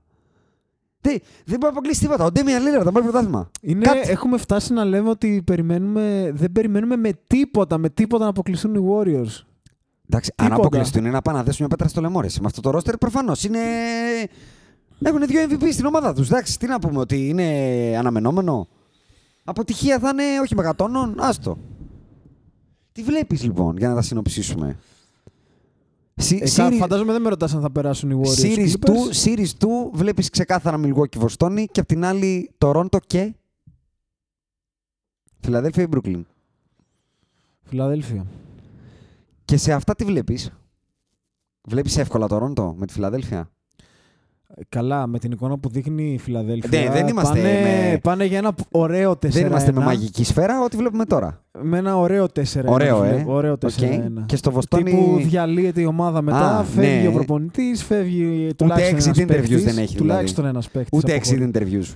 Τίποτα. Φύγαμε κατευθείαν για το Ε, Μπορεί να καΐκι. βγει η Kylie Jenner να κάνει ένα. Φιλαδέλφια, Βοστό... ε, Milwaukee Βοστόνη. Ωραίο. Θα, τους βγάλουν, τα- θα βγάλουν Ωραίο, μια στα ωραίο. νύχια του ενός, ας πούμε, του άλλου. Έτσι θα πάει. Σκοτωθούνε. Θέλω να περάσει ο Γιάννης. Κάπως όμως. Νιώθω ότι έρχεται ένα αλλά εδώ. Ναι, ρε γάμο το. Αυτό τον Κάιρι τον φοβάσαι. Ε, Είναι φοβιστικός. Την έβγαλε έξω χθες. Είναι φοβιστικό. Την είναι από έβγαλε αυτούς έξω τους πάρα πολύ παίκτες άσχημα. που είναι φοβιστικοί, φοβάσαι να παίξεις. Δεν θέλω να μπαίνω. Εγώ ξέρεις τι έχω πει για τον Καήρη και δεν τα αλλάζω στο συνολικό του μπασκετικό. Σαν μπασκετμπολίστα. Αλλά δεν θέλω με τίποτα να μπαίνω αντίπαλο στο Καήρη στο τελευταίο πεντάλεπτο και το μάτι να είναι στον ποντό. Με τίποτα, όχι. όχι. Τρέμω, τρέμω. Δηλαδή. Θες να είναι συνήκωση. Θε- Δεν θέλω να, ξε- θέλω να ξέρω ότι το, αρ- ε, τρία τρίποτα δεν του φτάνουν. Ε. Η 10 είναι λίγη, ρε. Λίγοι, πολύ Η δέκα λίγοι. είναι λίγη. Κατέβηκε χθες τρεις κατεβασίες. Μπαμ, μπουμ, μπαμ, μπουμ, μπαμ. το μείον 12 σε δύο λεπτά μέσα, ρε. Και σου λέω. Ήταν πολύ ωραίο να το περιγράφει ο Ρέτζι Μίλλερ από τα μέσα της τρίτης περίοδου. Παίρνει ένα σου το καηρί. Ένα. Και λέει ο Ρέτζι Μίλλερ, σαν να ήταν το πιο φυσιολογικό πράγμα του κόσμου. ε, It's all Kyrie from now on. He won't uh, give a pass to anyone. Ε, wa- watch him uh, dictate the game. Και ένιωσα πραγματικά ότι ο Ρέτζι Μίλλερ το έχει νιώσει αυτό το πράγμα. Δηλαδή ότι είδε τον Καϊρή, κάποια στιγμή ο Καϊρή κοίταξε τον Ρέτζι. Τον Ναι. κοίταξε. Και τότε είπε αυτό ο Ρέτζι. Πιστεύω ότι ο Ρέτζι ένιωσε ότι φίλε το έχω κάνει εγώ αυτό. Έχω κοιτάξει έναν οπαδό στην κερκίδα και όταν είχα αυτό το βλέμμα την, τους μαστίγωσα. Δηλαδή ήταν, ήταν φοβερό το πόσο 30 χρόνια μετά, 20 πόσα είναι, το, και το έκανε αυτό και το έκανε ο Κάιρι. Δηλαδή, όντως δεν ξαναδώσε μπάλα. Φέρτε μου να τους να τους τη δείξω. Καλά, γιατί δεν ξαναδώσε μπάλα, δεν μου κάνει καθόλου εντύπωση. Πριν προσπάθησε να τη δώσει, εγώ το, το δίνω. δηλαδή είμαι αυστηρός μαζί του, αλλά του το δίνω. Εντάξει, είναι φοβιστικός. Στη Ε, Δύση, ε, λοιπόν. Γιατί στο Milwaukee Βοστόνη, ό,τι και να πούμε, να σου πω την αλήθεια, κάποιος θα πέσει έξω στο τέλος. Ε, εγώ Δύση- το ζευγάρι που βλέπω για τελικούς είναι το Toronto Warriors. OK. Άρα σου είπα και τα προηγούμενα. Δεν δίνεις καμία πιθανότητα στη- στο Houston, ε. Δίνω, αλλά Εγώ θα σου έλεγα πραγματικά ότι το Δεν βλέπω έχω- 50-50. δεν έχω πιστεί από τους δύο superstar του Houston. Εγώ δεν έχω πιστεί καθόλου από τον Golden State και την έδρα του. Δεν μου λέει τίποτα το Συμφωνώ. πλεονέκτημά του. Συμφωνώ και συμφωνώ και με αυτό που λένε όλοι οι παίκτες και οι αναλυτές ότι αυτό το switch που θα το ανάψουν επειδή έτσι νομίζουν ότι θα γίνει κάποια στιγμή μπορεί να μην ανάψει. Ε, ε, ευρωπαϊκό reference το έλεγε ο Μπράντοβιτς σε όλες τις ομάδες. Θα αλλάξουμε το Ο Phil τσιπάκι. και Jackson θα, το έλεγε επίσης. θα αλλάξουμε το τσιπάκι. Και, όχι, το λέω και για τους ναι, ναι, ακροατές ναι, μας το που. τσιπάκι, το θυμάμαι υπά- το υπάρχει τσιπάκι. χαρακτηριστική φράση. Θα Ναι, αλλάξουμε το το τσιπάκι τσιπάκι. μας. Το άλλαζε βέβαια από πιο νωρίς το τσιπάκι. Θα πω όμως, το τσιπάκι πρέπει να θέλει και ο επεξεργαστής να το δεχτεί όταν το αλλάζει. Δηλαδή, είναι εύκολο να αλλάξει τσιπάκι σε έτσι να το πω, παθιασμένους παίκτες που είναι up and coming και το θέλουν κτλ. κτλ. Όταν έχεις φτάσει σε ένα επίπεδο ο παίχτης και έχει ρουφήξει τον νέκταρ, έχει πάρει τους τίτλους του, έχει, έχει, έχει. Δεν είναι εύκολο να του πεις σβήσε τη μηχανή και τώρα ξαφνικά ξαναπήγαινε 7.000 στροφές. Γιατί Ναι. όταν αυτός που τα έχει κάνει όλα, έχει και τα mileage, έχει, έχει, έχει, σβήσει τη μηχανή, μάλλον η μηχανή μετά έχει πιάσει πουρί. Και οι άλλοι το θέλουν πολύ. Και αυτό. Και ο, ο Χάρντεν πιστεύω δεν κοιμάται τα βράδια. Ή ο Κρι Πολ. Ο Κρι Πολ πιστεύω δεν κοιμάται τα βράδια. Είναι, και είναι, για- γιατί είναι και γνωστός μανιακός, έτσι. Μμ. Πιστεύω ότι Όχι, βλέπει όχι, όχι, όχι. κασέτα πρωί, μεσημέρι, βράδυ. Κασέτα, κασέτα, κασέτα. και να κασέτα. κοιμόντουσαν, ο Ντάριλ Μόρι δεν θα τους άφηνε. να Άλλος κοιμηθεί. από εκεί. Ξεκινάει Μπράβο, από πάνω το πράγμα. μπράβο, κατάλαβες. μπράβο, μπράβο. Είναι όλοι εκεί Μπράβο. ταγμένοι. Λένε θέλουμε δεύτερο είναι γύρο να εθισμένοι παίξουμε στο με να αυτούς. κερδίσουν τους Golden State. Συγκεκριμένα. Ναι, ναι, και ναι. μετά ας διαλυθούν. Και εγώ έτσι πιστεύω. και σαν προσωπικό στοίχημα, ότι το δικό μας πλάνο, το analytics πλάνο του Houston, είναι καλύτερο από το splash brothers πλάνο. Το equality πλάνο του Ναι. Steve Kerr. Όλοι θα πάρουμε τα ίδια shoot και όλοι με όλους και κουμπαγιά. Ξέρεις βέβαια μια ταινία Το πολύ οποίο- ωραία. Ναι, Το Oddball. βέβαια. Ε, ξέρεις την κατάληξη της ταινίας. Βέβαια την ξέρω. Πες την και στους ακροατές που δεν την ξέρουν. ε. Για όσους λοιπόν, δεν το την ξέρουν. Oddball είναι μια πάρα πολύ ωραία ταινία που αφορά την ομάδα baseball Oakland Athletics νομίζω λέγονται και το general manager του ο οποίος ήταν από τους πρώτους που χώθηκαν στο, στη βαθιά τρύπα των analytics και την έφερε στη μόδα. Οι Athletics ξαφνικά με κάτι τη χάρπα στους τύπου G. Leaguers και PJ Tucker και Kenneth Έτσι. Farid αντίστοιχους βρέθηκαν να παίζουν για το... Με πρωταγωνιστή Brad Pitt, ε. Ναι, ναι. Και Πώς- πο- πολύ ωραία ταινία. Πώς το είπες, Oddball- Moneyball. Moneyball. Moneyball. Και λέω και εγώ Moneyball. κάτι δεν μου κόλλαγε. Moneyball, Moneyball. Moneyball. Moneyball, Moneyball. Και Seth Rogen. Ε, Ναι, όχι, ναι, ναι, όχι και Seth Seth Rogen, Rogen. Jonah Hill. Ναι, Jonah Hill. Μπράβο, μπράβο. Jonah Ίδιοι Hill. αυτοί οι κερατάδες Ναι, είναι. ναι. Και ενώ φτάνουν νομίζω τελικούς με μια φοβερή σεζόν, καλή ώρα Rockets, τελικά τα Analytics δεν κέρδισαν. Όχι, δεν κέρδισαν. Και ο Brad Pitt... Βε- βέβαια, εδώ να πούμε Άκη ότι ο Steve Kerr, ο Κούμπαγια coach, είπε ότι θέλω να δω τον Kevin Durant να παίρνει 35 shoot. το πέ. Ναι, βέβαια. Γιατί όταν στο γυρνάνε από το μείον 31, ξέρεις, Τα αλλά ξεχνάς τα κουμπαγιά. βγαίνει ο δίσκος του John Lennon και μπαίνουν. πάει το Imagine και μπαίνει ACDC, Thunderstruck. Δεν έχει πλάκα εκεί, καταλάβεις. Δηλαδή, ακούμε Metallica ξαφνικά. Ναι. Χοντρένει φάση να σε ζωρίσει έτσι τα κλιπερζόνια. Γιατί πρόσεξε, το μεγαλύτερο κακό που έκανε αυτή ήταν στο Golden State για μένα είναι ότι έδειξε σε όλους ότι είναι τρωτή. Ναι, είναι τρωτή. Και ότι ό,τι και να σου κάνουν, ας σε βομβαρδίσουν για μια περίοδο 50 από του να φας, μείον 80 να μείνεις. Όχι. Μπορεί να το γυρίσεις. Θυμάμαι πριν δύο χρόνια. Μη σταματάς να που- παλεύεις. ο- βασικά, όχι πριν δύο, και περισσότερο όταν ξεκίνησε το φαινόμενο Warriors που βλέπαμε και χάνανε 20 πόντους. Και γυρνάγαν μάτς και λέγανε. Έτσι. Μα και φέτος το «Πώς κάνανε. τη θέση». Ακόμα και φέτος. Με Πώς το το Houston. κάνουν αυτό, ρε; Και όχι αυτό. Τώρα έχουν αρχίσει να τους το κάνουν οι άλλοι. Και το κυριότερο είναι ότι παλιά βλέπαμε ότι με το που ο Στέφ έριχνε τρία τρίποντα, οι αντίπαλοι τίποτα. Ήταν σαν να τους έχεις σκάσει το λάστιχο. 9 πόντους ήταν η διαφορά, αλλά λέγανε Α, καταλάβαμε. Ναι, Ενώ γιατί τώρα, ήταν και πώς ερχόντουσαν. τώρα τους δείξαν ότι κοίτα να δεις. Λου Βιλ, ε, Ντα- Γκαλινάρη, Χάρελ και Μπέβερι, λίγο ξύλο, λίγο να τους χαλάσει το μυαλό. Μείον 31 σε μια μισή περίοδο. Δεν είναι κάτι. Πάμε. Η ειδική μνήμα στον παίχτη Λου Williams. Εντάξει. Το παιδί είναι. Το μπάσκετ πυροβόλο. προσωποποιημένο, ε. Είναι πυροβόλο. Το μπάσκετ προσωποποιημένο. Αν υπάρχει ένας που θυμίζει τον Τζαμάλ Κρόφορντ σαν δυο σταγόνες Ναι, ναι, νερό Jamal όμως, Crawford. μιλάμε ότι Σε- φτιάχτηκαν. ικανότητα scoring είναι DNA, Τζαμάλ. το, το DNA τους πρέπει να είναι ίδιο. Δεν μπορεί. Ο πατέρας τους πρέπει να έχει κάνει κοτσουκέλα. Δεν γίνεται. Μ- ίδιο είναι- κορμί. Είναι πιο κοντός νομίζω. ίδιο κορμί όμως. Αυτό το, στε, το, στέκ, το Τίποτα στέκα. ρε, μόνο με μπάσκετ. Λίπος, λίπος μηδέν, μης μηδέν, ε, ευστάθεια μηδέν τον βλέπεις και λες θα σπάσει τα τρία αυτός. Και κάνουν τρέλες. Ναι, ναι, ναι. δηλαδή τώρα αυτό που κάνει Φοβερό. μέσα στο, στο Golden State δεν το έχει κάνει ούτε ο Κόμπι. Δεν Φοβερό, υπάρχει. Είναι πυροβόλο. ο Ανοίξτε να άνθρωπος. τους, κα- να τους το κάνω. Δεν είναι... Ήμουνα σε έκσταση όταν το είδα. Φοβερό. Δεν έχω να... Δηλαδή, μπράβο και πάλι μπράβο στο παλικάρι. Πώς θες να το κάνουμε wrap-up, λοιπόν; Έχεις κάποιο Εσένα hot ποια take? είναι η πρόβλεψή σου; Η Δεν πρόβλεψη, μου η πρόβλεψή μου είναι ότι ο Καουάι Λέοναρντ δεν μπορεί να μείνει στους τελικούς. Η Είμα- μία. Ο είμαστε Καουάι μαζί. Λέοναρντ. Δεν με νοιάζουν Είμαστε όλα τα μαζί, άλλα. είμαστε μαζί. Ο Καουάι Λέοναρντ, να θυμίσω ότι στην ηλικία του Γιάννη, γι' αυτό σου λέω κιόλας ότι είμαι αυστηρός. Ο Γιάννης στην ηλικία που είναι σήμερα και λέμε ότι ξεπετάγεται ό,τι ό,τι. Ο Καουάι στην ίδια ηλικία Μην το πεις. Τη φόραγε καλά-καλά στο Βασιλιά. Μην το πεις. Το έκανε. Έλα. Του ε, τη γιατί το φόραγε. λες αυτό; Γιατί το έκανε. Γιατί είχε τρεις Hall of Famer μαζί του όμως. Κάτσε ρε, εσύ, ναι. Και ο άλλος είχε το Wade και το Boss. Προφανώς για να τη φορέσει στο Βασιλιά. Προ- Όχι, λέω και για να φτάσει ως εκεί. Και αγωνιστικά Και όμως για να- ήταν, ήταν ο καλύτερος της ομάδας, φαντάσου. Μην μου λες τώρα για καλύτερο παίχτη ένα παίχτη που είχε πέ- μέσο κάτω από 20 πόντους. Ήταν ο καλύτερος παίκτης των Spurs. Ναι, Ήτανε. ε, σου ξαναλέω, ο Γιάννης κάνει μυθικά πράγματα. δεν αυτή είπα, τη όχι, όχι, στιγμή. δεν είπα όχι. Είπα όμως ότι υπάρχουν πολλοί παίκτες που στην ηλικία του Γιάννη τα δείξανε. Πρέπει και ο Γιάννης να τα δείξει. Αυτό εννοώ. Σιγά σιγά. Και όχι μόνο στο Θα- ατομικό επίπεδο, αλλά και στο τα καταφέρνω. Δηλαδή, θε... ο Γιάννης, δεν ξέρω αν το έχουμε καταλάβει. Πάει για face of, face of the league πλέον, έτσι. Ναι, ναι. Δηλαδή, 100%. signature σου μετά το LeBron νούμερο ένα αυτός θα είναι. Ούτε ο Durant θα είναι. Ο Γιάννης θα είναι το νούμερο ένα asset της Nike. Στο league, εγώ δεν βλέπω άλλο face of the league μετά το LeBron. Το Γιάννη βλέπω. Σουρεαλιστικό. Πρώτη ομάδα, η ομάδα του είναι. Δεν μπορώ να καταλάβω γιατί να μην έχω απέτηση από το Γιάννη πλέον. Με το, με την- Απέτηση να έχεις, αλλά μη συγκρίνεις. με το, με, όχι, όχι, με τον Ζητάς ωραίο από- τρόπο απέτηση. Με, ε, προσδοκία να το πω. Να κάνει ό,τι ο Λεμπρόν στην ηλικία του, ό,τι ο Καουάι στην ηλικία του, ό,τι ο Στεφ στην ηλικία του, ό,τι ο, ο Ντουράντ στην ηλικία του. Δείξτα. Μαγκιά, εκεί. Δει, και όχι στον υψηλότερο πύχη. Δεν είπα να κερδίσει τον Golden State, αλλά τον Kyrie Irving, μάλλον ομάδα με καλύτερο παίχτη τον Kyrie Irving, που έχεις και το πλεονέκτημα, πέτατη έξω. Πέτατη έξω. Θα δούμε. Φαίνεται ότι είναι η χρονιά που μπορεί να το κάνει. Γιατί το θέμα πρόσεξε, είναι όμω. Γιατί πρόσεξε. Άντε να διώξεις το, το Middleton και να πάρεις έναν Butler. Καλύτερος δεν μπορείς να γίνεις μετά. Δηλαδή ε- είναι το τελευταίο κλικ που λείπει αυτό.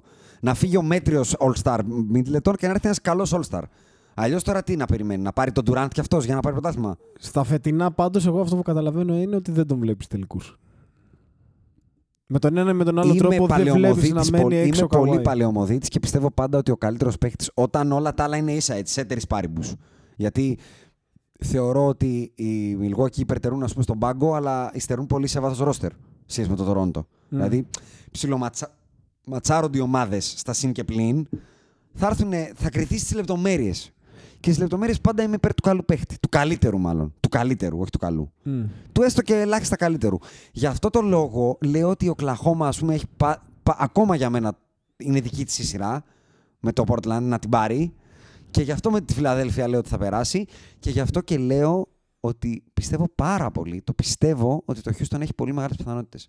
Γιατί αυτή τη στιγμή, με τον τρόπο που αποδίδει τον Golden State, δεν βλέπω πώς αγωνιστικά υπερτερούν. Πάντως, ο καλύτερος Harden παίκτης είναι Chris στην άλλη Paul. πλευρά. Το Harden, πρόσεξε όμως, στο συνολικό του αν το δεις, δεν ματσάρονται. Το Clint, ο Clint Καπέλα είναι με, με πολύ διαφορά, με πολύ διαφορά από τον, ε, από τον καλό, του, τον αντίστοιχο του Golden State. Με πολύ. Είναι τρομερός.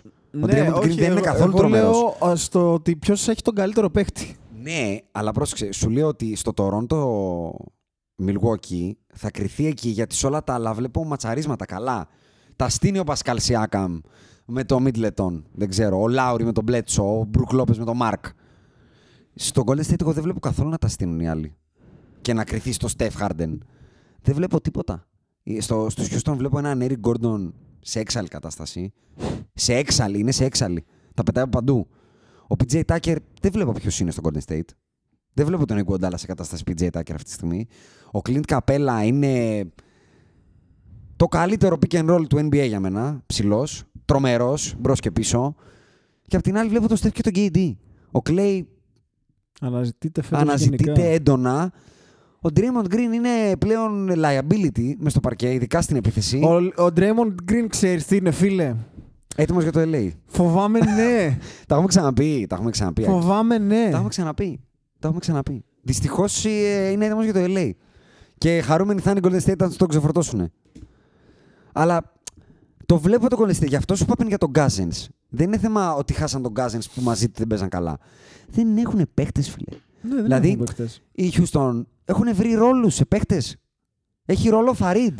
Έχει ρόλο Austin Rivers. Με κάνεις να πω και λυπάμαι γι' αυτό, ντρέπομαι σχεδόν, ότι ο Mike D'Antoni είναι καλός προπονητής. Γνωρίζεις πάρα πολύ καλά ότι στο μπάσκετ του τον θεωρώ κορυφαίο. Απλά είναι ένας προπονητής. Αν δεν πας με τα δικά. Είναι σαν το Μουρίνιο στην μπάλα. Να σου το πω έτσι.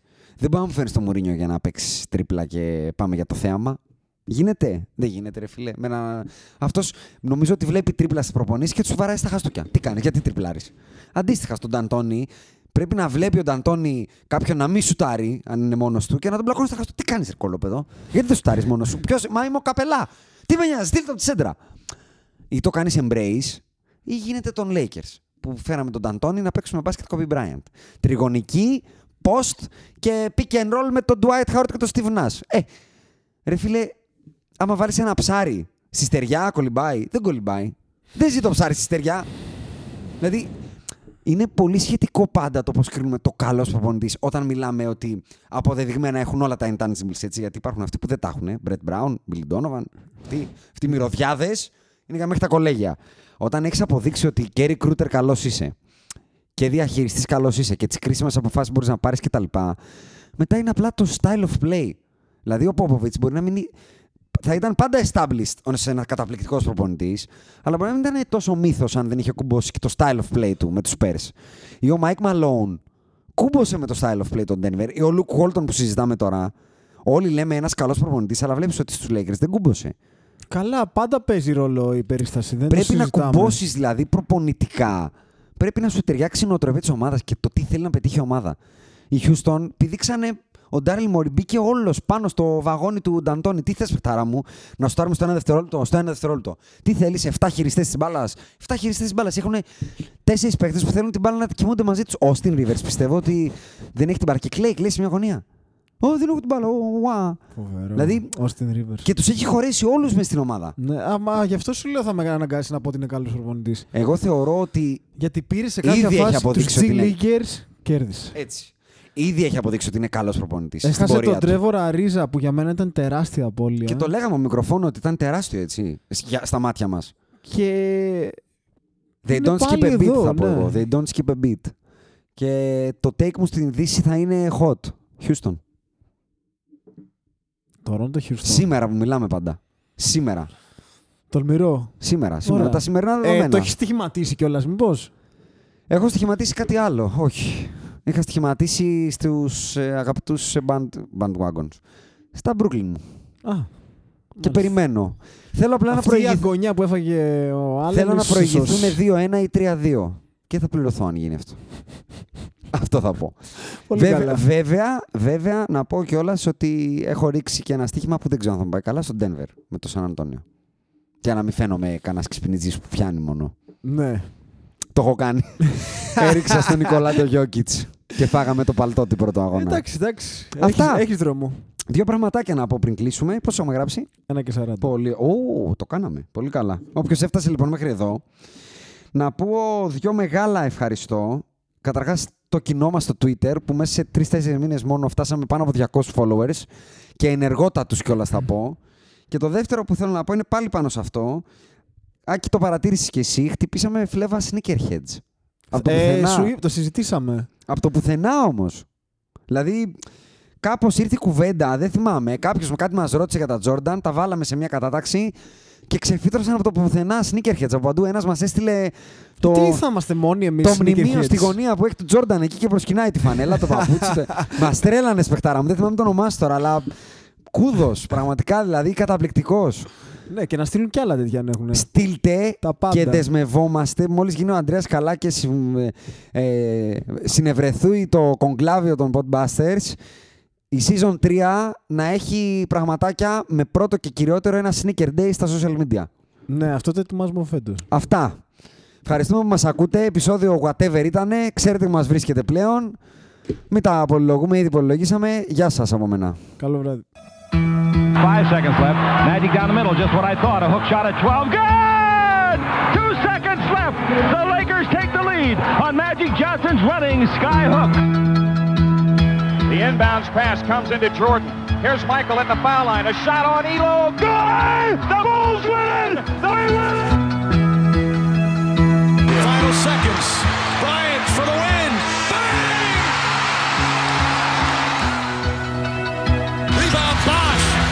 To Allen. His three-pointer. Bang!